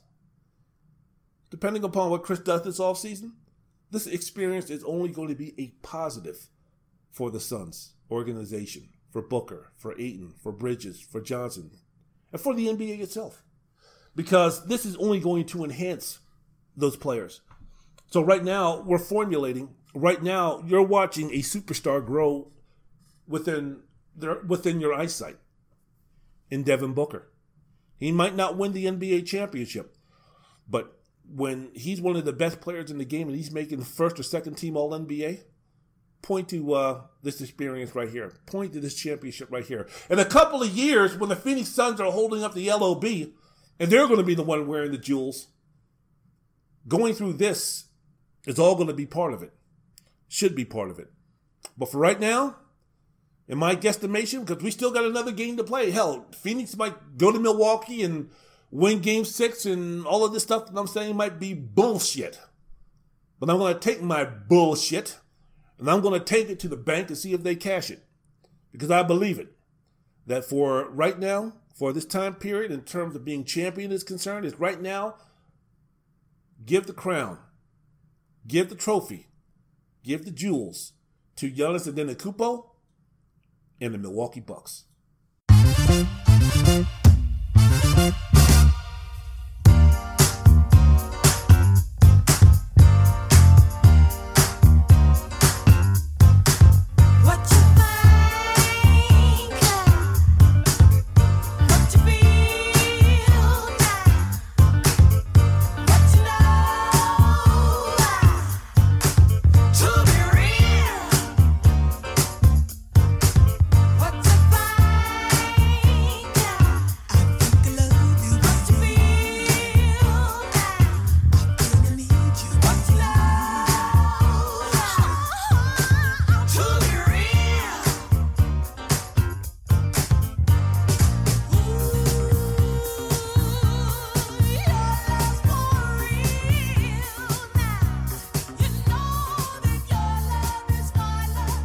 Wendell's World in Sports.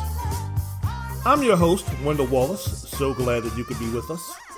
Getting down on the get down. I want to very quickly talk about the pay per view that I saw last night on the Peacock channel. By the way, Peacock, with the streaming of the WWE pay per view events, could you please get your shit together? But really appreciate that. One of the main reasons why I signed up for Peacock because of the uh, documentary or the subject matter they had about John Wayne Gacy and their crime and punishment show. So I was like, all right, I'm, I'm down with that. And you know the fact that uh, you have the WWE and its pay per views, I'm down with that. So it was a good deal. Not uh, not uh, putting me out of house and home. So it's like I'm down with that. But if you would, guys, could you at least somehow work together with the WWE to make sure that when you put on these pay per views, that I don't know that we could actually watch them without any type of interruption? Would be nice. Would appreciate it. But uh, very good pay per view. I was uh, pleasantly surprised by the pay per view, the Money in the Bank, the return of the Cena.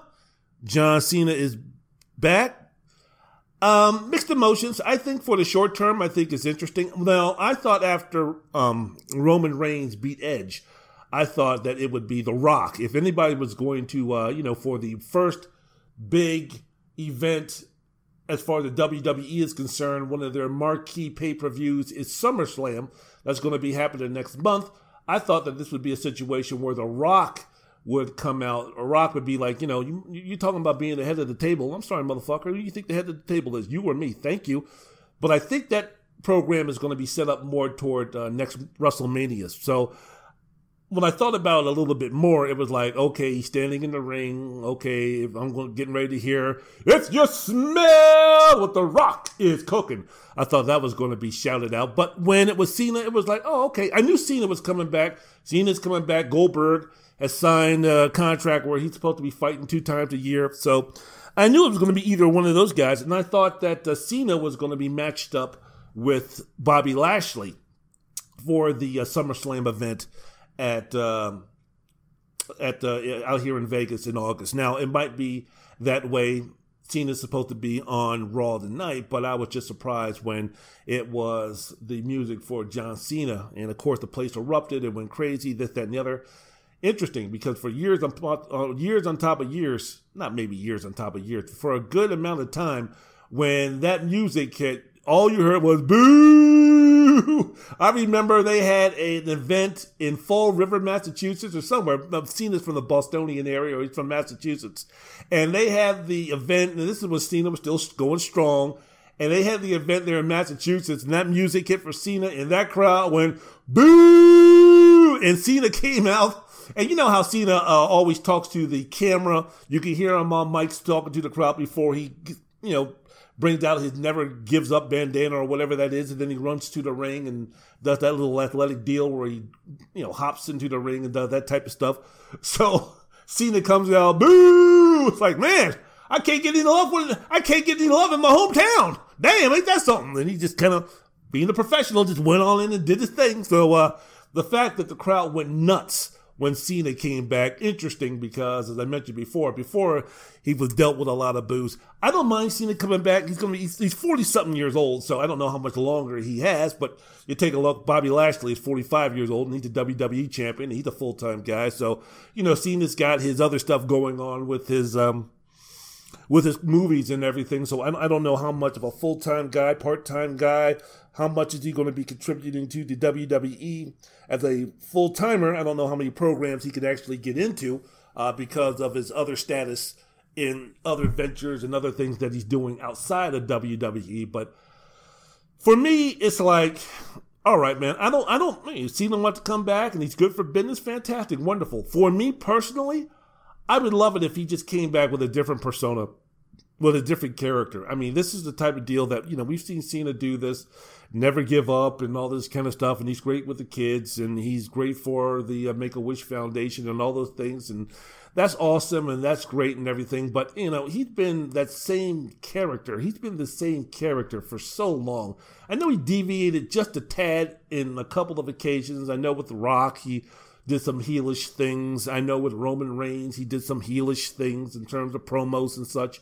But for the most part, he's always been a babyface. He's always been a good guy. I would just like to see a new character with him. I mean, you know, when, remember when Hogan at Bash of the Beach when he uh, turned heel after a long period of time with the NWO? Now that was a perfect time to uh, change to to turn because you know we've gotten Hogan fatigue. The whole premise of say your prayers and eat your vitamins. That generation had grown up and it's like okay, we, we we're not kids anymore, so we don't really need to hear that anymore. And Hogan's persona and his character got a little bit stale, and he came into a program that was red hot already, or it was hot already, with Scott Hall and Kevin Nash and the NWO, and that was new and that was fresh, even though that program was done in Japan. It had been done in the States when Bischoff and others took it. And uh, so it was it was fresh, it was new, it was interesting, and then you you know insert Hogan Hogan into it with the with the uh, with the change with the heel turn and you know it made it white hot for for a while buried the WWE for for a little bit there because no one was really expecting Hogan to uh, become heel he had been such a good guy and the face of the WWE and all those type of things for so many years that it was really like wow this is really great. This is really new. This is really fresh. This is really interesting. When he made that heel turn I, I would love to see I mean both he got heel champions on both Raw and SmackDown. But man, it would be awesome if they had a strong babyface as the champion, and then Cena comes in, everyone's going nuts, yeah, this, that, and the other, and then he turned heel and he wins the championship belt that way. That that would be great. And then the chase would incur between the really white hot awesome babyface now against the heel John Cena. That that that would be great. That would be an awesome program. But as I mentioned before, Bobby Lashley is firmly established as a heel. Roman Reigns is not only the best heel that you have in the company, but the best wrestler, the best persona, the best character in the in the business or in the uh, promotion. So you're not going to do that. So I guess Cena's going to keep up with his, you know, same persona, which, you know, whatever works, man. Whatever works. Those guys know what's going on better than I do, I guess. But, uh, you know, it was interesting, very interesting to see Cena come back.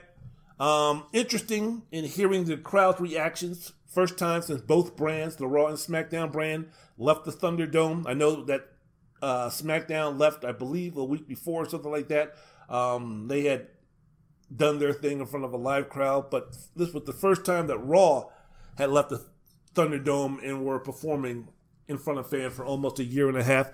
Surprise reactions, some when like when they cheered AJ Styles and Omos. It was like, hey guys, we're supposed to be heels while you while you're cheering for us, but this crowd in Fort Worth, Texas, they were form, uh, firmly behind AJ Styles and gave Omos some love.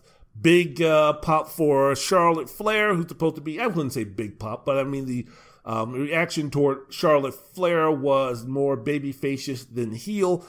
Big E got a big pop. Alexa Bliss uh, got cheers. I mean, she's so beautiful, even though, you know, the way they have her makeup now and looking now is like, and their character is so ridiculous. But, uh, you know, she didn't get booed. I mean, it was a good reaction for Alexa Bliss. On the other hand, the fans were not into the Viking Raiders. Rhea Ripley was a no She was supposed to be the baby face. Rhea Ripley got nothing out there. And then uh, Natalya Tamina, uh, you know, they got boos. So it was interesting. Now that the both brands are back on the road, it'll be interesting to see with some of these um, some of these programs to see how they're going. Mac, Drew, Mac, Drew McIntyre got sort of a John Cena response when he first came to do a promo to do the interview, and then he talked about how much the Sun, the Thunderdome sucked and how much his promos sucked that he had to do, and that changed the tone of the crowd pretty much toward his favor after making those comments. So that was pretty good. But uh, you know, it will be interesting moving forward to see exactly what's going on. I think Bobby Lashley got a pretty good, pretty good um, reaction. Some boos, some cheers wasn't at the same level of Roman Reigns and Edge and others, but uh, for being the Raw champion, I, I don't know who else you're going to put in there. They're talking about bringing back Bill Goldberg. It's like, really, people are interested to see that? Are we really going to take the strap off of uh, Bobby Lashley and put it on Bill Goldberg, a guy who's going to be only working two times a year? I mean, you could get away with that somewhat with Brock Lesnar, but you're going to try to do that with Bill Goldberg if that's the direction you're going to. A 55, 56 year old Bill Goldberg is going to be your WWE champion. But then again, when you think about it, in the annals of WWE history, they have Vince McMahon as one of the champions for a short amount of time. So, whatever, whatever. We'll, we'll, we'll see what happens. All I'm looking for are some uh, good storylines and some um, some good work. Best overall match quality. I thought that the men's ladder match was awesome. Then Kevin Owens, Kevin Owens, the bumps that that guy takes. I don't know how much they're paying him, but it's not enough for the bumps that he takes. I think Ricochet is unbelievable. I think Ricochet, unfortunately, if the Intercontinental Champion really meant something, I think Ricochet could be a guy like that. I would love to see a program, or I'd love to see a division with uh, the Matt Riddles and the Ricochets and the Mustafa Ali's and that level of performer or that level of what the WWE, what Vince and those guys think about, you know, the Ricochets and the Mustafa Ali's and those guys who probably they feel might not have the stature to ever become a WWE champion, world heavyweight champion. When you know you've got Drew McIntyre and you've got Bobby Lashley, you've got these big behemoth guys, uh, Roman the Roman the Roost, um, Roman Reigns and such, Biggie and such. But I would just love to see, you know, if you're not going to have the strap for the world championship, I wish they would put more emphasis on the importance of the Intercon- Intercontinental Championship which would I think be great for someone like a Ricochet. I think you know promos might not be great, but Ricochet as a performer is awesome. Him, Johnny Drip Drip, who him and Miz were completely over uh, at the uh, pay per view with the crowd. uh, last night, and um, AJ Styles is another guy who I think would be great in a, a program for the Universal title, or excuse me, for the uh, Intercontinental title. You know, guys like that. You know, we'll we'll we'll, we'll see. I thought that the uh, women's match between Rhea Ripley and Charlotte Flair was beyond excellent. I thought both ladies were great. Uh, in, in, their performance, I think the program itself absolutely, positively, undeniably sucks. It makes no sense. The writing has been bad. The acting has been horrendous. Both characters have been despicably unlikable. Rhea Ripley is supposed to be a face, and on these programs with Raw, you come away going, is she a face or a heel or a jackass? Or, I mean, what's going on with her? I think that she's been booked. I think this, the stuff that's been written for her has been just terrible, horrible. I don't give a damn who you put out there The Rock, Stone Cold, Ric Flair you know, Hulk Hogan, Cena. I don't give a damn what immortal you would put out there. Savage. I don't give a damn who you put out there. I mean, nobody could work with the bullshit with the uh, with the uh, nonsense that uh, the writers were given to um, Charlotte and Rhea Ripley. So with the, I guess soon to be return of Becky Lynch, I guess her and Charlotte hopefully will be doing something at SummerSlam and uh, we'll go on from there. We'll we'll move on from there. I'm glad that Big E won the Money in the Bank. Good step for him. Rumor has it that he's going to be going to Raw, so him versus Lashley should be a pretty good program. Don't know if it's going to be a main program. WrestleMania, I would like to see Big E become the WWE champion, which would give him a lot, a lot of time to uh, for the writers if they know what they're doing to uh, you know build him up you know, WrestleMania season normally starts in another five to six months. So you can kind of use that time to kind of garner the kind of temperature the uh, fans' reaction toward Big E and then move them that way. Um, Lashley is not the guy, not the kind of guy, not the kind of performer, doesn't have the type of persona as of right now or the gravitas to quote unquote put somebody over. Say, for instance, if he Big E would have beaten a Roman Reigns or if he would be chasing a Roman Reigns for the title. But you know, I think a main event at one of the, uh, I don't know, second tier pay per views is not the right word for it. You got WrestleMania, and then a little bit below that, you got Survivor Series, and you got uh, SummerSlam, and those those type of things. But I think Lashley versus Lashley versus Big E would be a very good program, and I think would be a very good main event type of deal. But uh, you know, overall, a really good night for the WWE. I, I, I love AEW. My favorite wrestler still is Kenny Omega. I love the character that he's playing. I love the character of the Young Bucks. I just love everything about uh, AEW right now. My main man, Sammy Guevara, is uh, just awesome. Um, the Inner Circle versus the Pineapple. What was that? Oh, I'm sorry, the Pinnacle. And uh, so I, I, you know, I'm, I'm glad that you know WWE, WWE at least for at least for one night for one pay per view elevated its um, elevated its product because on Raw for many nights, for many programs, it's been damn near unwatchable. The acting has been horrendous. The only good thing that's been happening on Raw lately was Bobby Lashley and MVP. Uh, Drew McIntyre now he's in this ridiculous thing with Jinder Mahal, so we'll see how this goes. Um, you know, everything else has been substandard. As I mentioned before, I think they could have gotten something really good from a program of Rhea Ripley and Charlotte Flair, but that's just been beyond atrocious. And um, we'll see moving forward now. I don't know what's going to be happening where Cena's going to land, probably SmackDown. We'll see what Bill Goldberg, what that reaction is going to be. We'll see if the quality of the show will be hyped up a little bit more, will be increased a little bit more because of fan reaction, fan um, being in the attendance. So we'll, we'll, we'll see what happens. But uh, still with AEW. Great thing though that I mentioned that I saw, boy, you know, people like to shit on Roman Reigns, even when he was a face, even when you know people were complaining like Roman Reigns was trying to, was being shoved down uh, throats at the guy who was going to be the the next John Cena in terms of being that baby face guy. I think as of right now, like I said, I'm biased toward Kenny Omega, but um, it's hard to argue that Roman Reigns his character, what he's doing, the work that he's doing. He's the best in the business right now. And the performance against uh, Edge last night, yeah, it was a little slow. Yeah, it was a little plotting. Yeah, it was probably you know, that's something that a, a, bigger guy like a giant, the pace of a giant, of an Omos, of a Big Show, or something like that, of a of a um of uh, oh what the motherfucker who was just released. Um, man, I forgot who it was. I see his face. Who Braun Strowman? Thanks, thank you, Wendell. Old old uh, person moment. Yeah, but you know the the he had Roman Reigns had the pace of one of those guys, a big giant monster type of guy. And I've seen Roman Reigns go, go, go. I mean, I've seen him in programs where, you know, he has to go, go, go. So he, he's extremely versatile. But just the psychology that he brings to the uh, table right now with his matches, the way that he tells a story, the fact that, uh, you know, him and Edge told a fucking awesome story last night in the ring. In the ring. I thought it was great.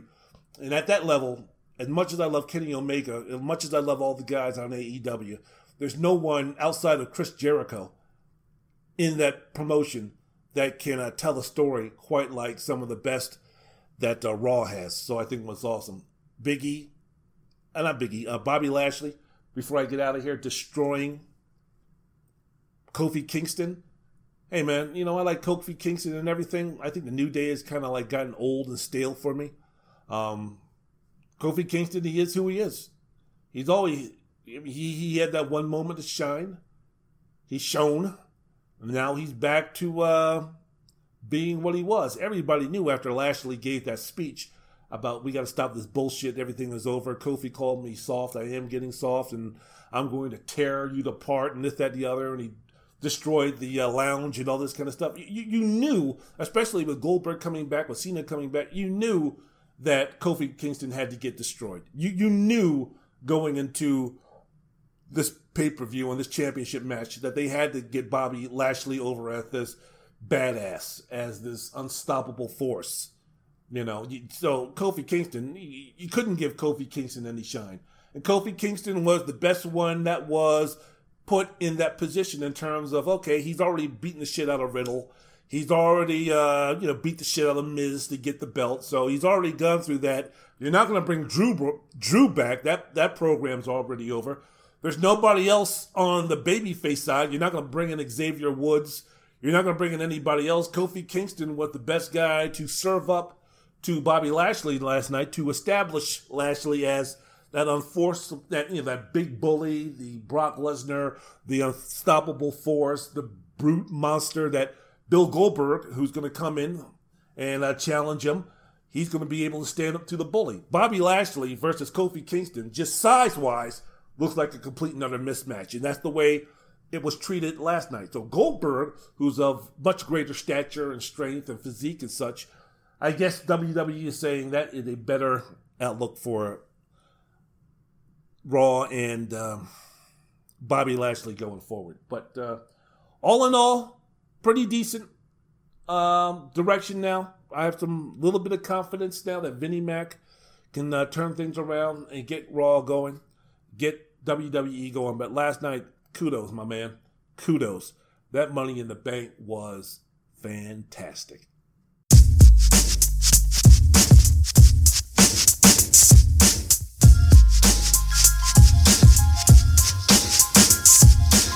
I want to, I want to, I want to, I want to. I like to introduce myself. My name is Biz Markie, and well, I'm the human orchestra called Biz Markie. Making music all orally is my specialty. When I go, I want you. Girls get excited when they hear my lyrics. They wanna recite them. I know you're in the mood. Just go with the flow, and I can play rapping records and old disco like Beat Billy Jean, but Michael Jackson or the trenches your record. They gon' ask you when you hear me. You will be shocked and amazed. It's the brand new thing they call the human beatbox craze. Make the music to my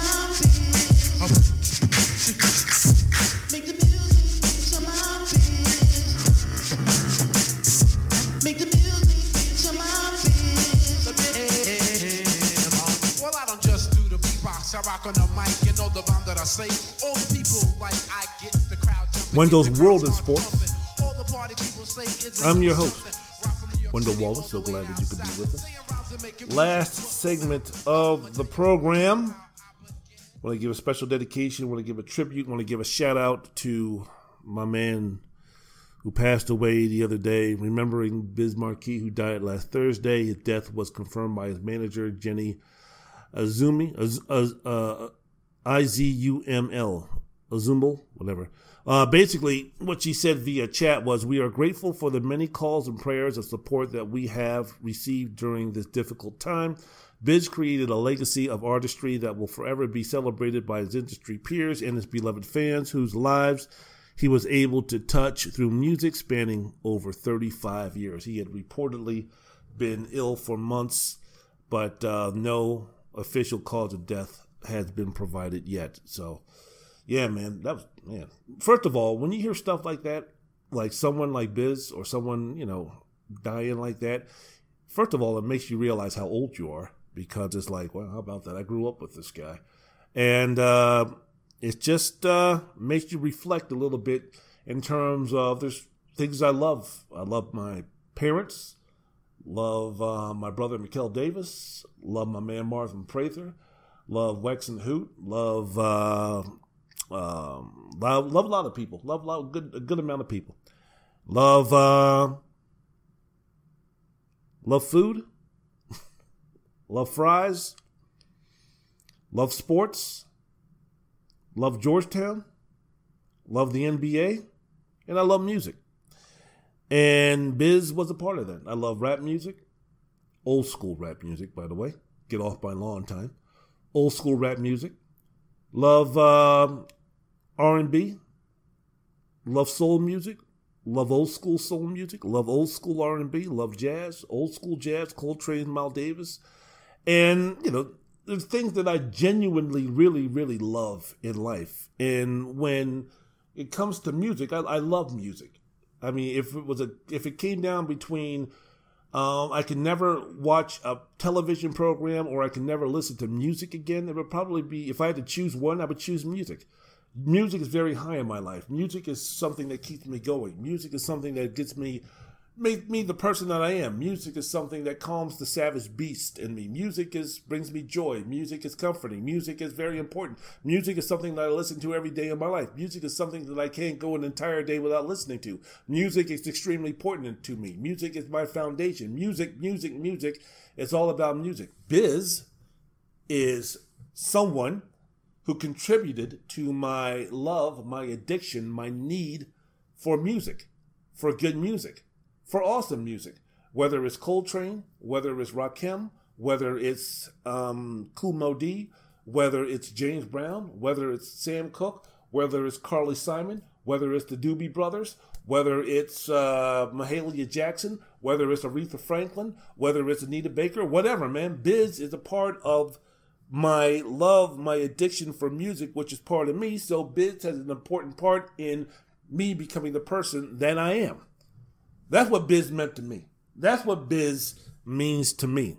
The foundation for my next level of loving rap music. For for Biz, man, before I was introduced to him, you know, I was a guy who was with Afrika Bambaataa. I was a guy who was with The Message by Grandmaster Flash and the Furious Five. I was with Whodini, Five Minutes to Funk. This ain't no junk, so pull your bottoms off the tree stump. Ladies will, ladies looking pretty from city to city, but now we're getting down to the nitty gritty, from the bottom to the top, top to the bottom. I'm gonna rock them while I still got them. I mean, that was that was my deal, man. What people do for money, what people do for money. You got to remember, at my age, and Armando Vasquez's age, and John Wexler's age, and Mikel Davis's age, and David O'Neill's age, and Keith Brown's age, and Flavius Galliber's age, and Marvin Prather's age, and everybody of my um, generation, man, we we were the ones who were the most influenced. We were there at the beginning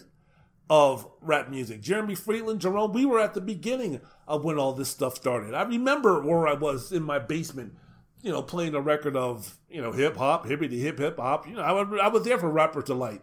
I was there for Roxanne, Roxanne, mm, mm, I want to be your man. Mm, Roxanne, Roxanne. So we were there at the baseline. We were there when everything first came out. What Biz did for me was when I first heard Biz Markie, and I heard Picking Boogers, and I heard that song. I remember exactly where I was. I remember exactly what I was doing. I remember saying, "Who in the hell is this guy? This guy is great." You heard it. On, I heard it on the cassette tape. You know, back then we used to, uh, you know, trade cassette tapes and stuff. So when I got the cassette tape and heard um, the mixtape, and I heard Picking Boogers, I mean, instantly I was hooked by Biz. I was like, "Who is this guy? This guy's great."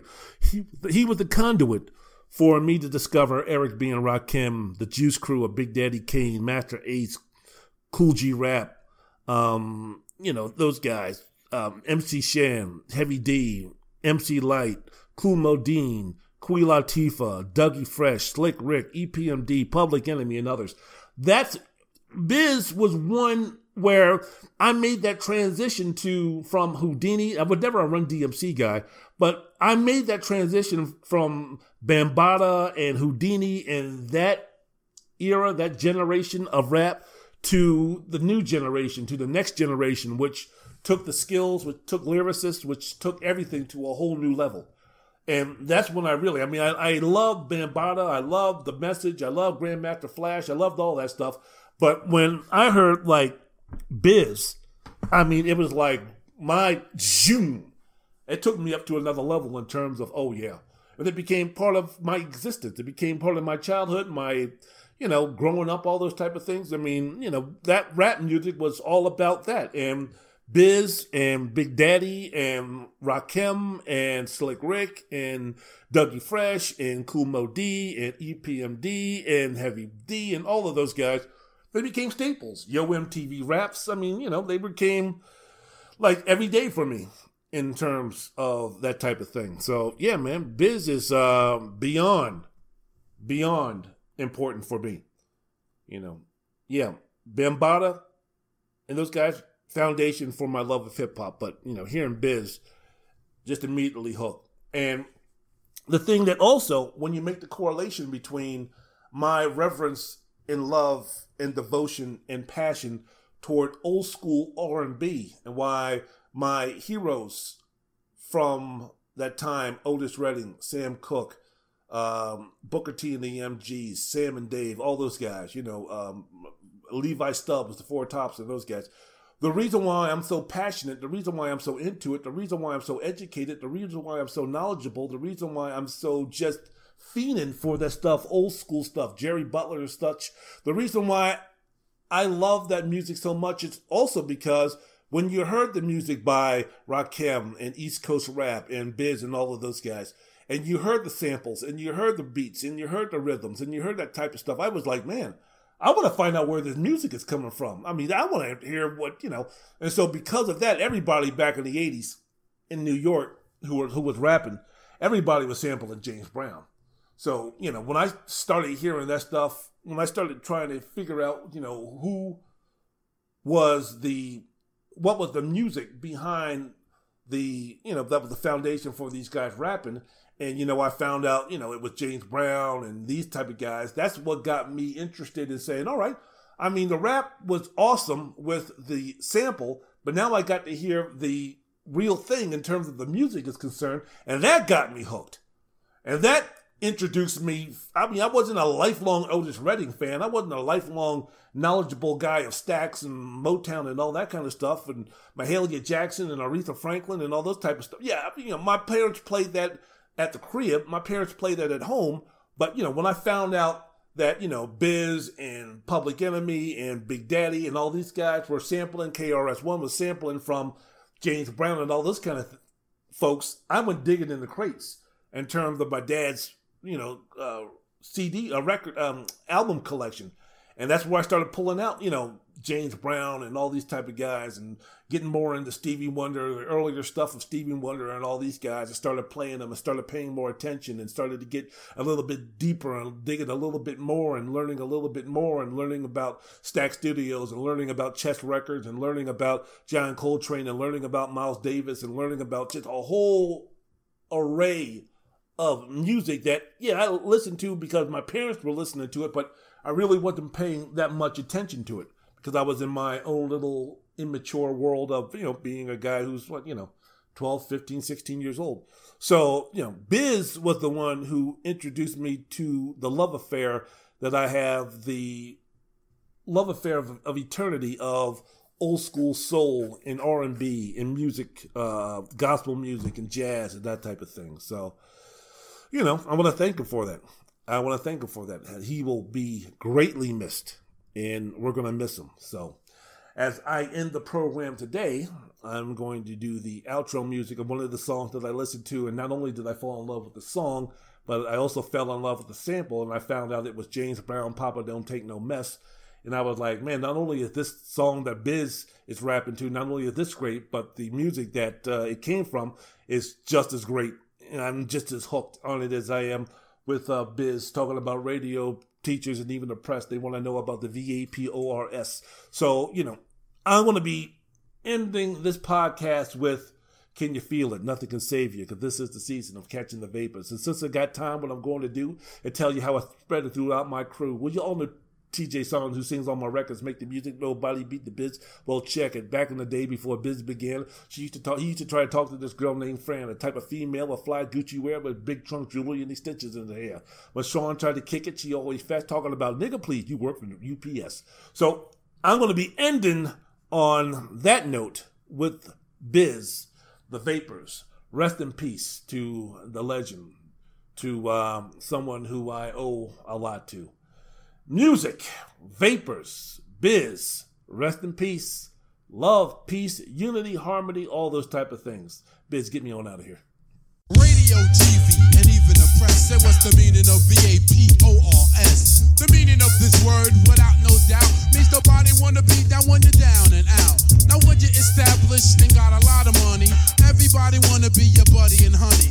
Like tall buildings, they call skyscrapers. And you feel it. Save ya, for this is the season of catching the vapors. And since I got time, what I'm gonna do is tell you how they spread it throughout my crew. Well, you all know TJ Swan, who sang on my records. Make the music nobody beats the biz. Well, check it.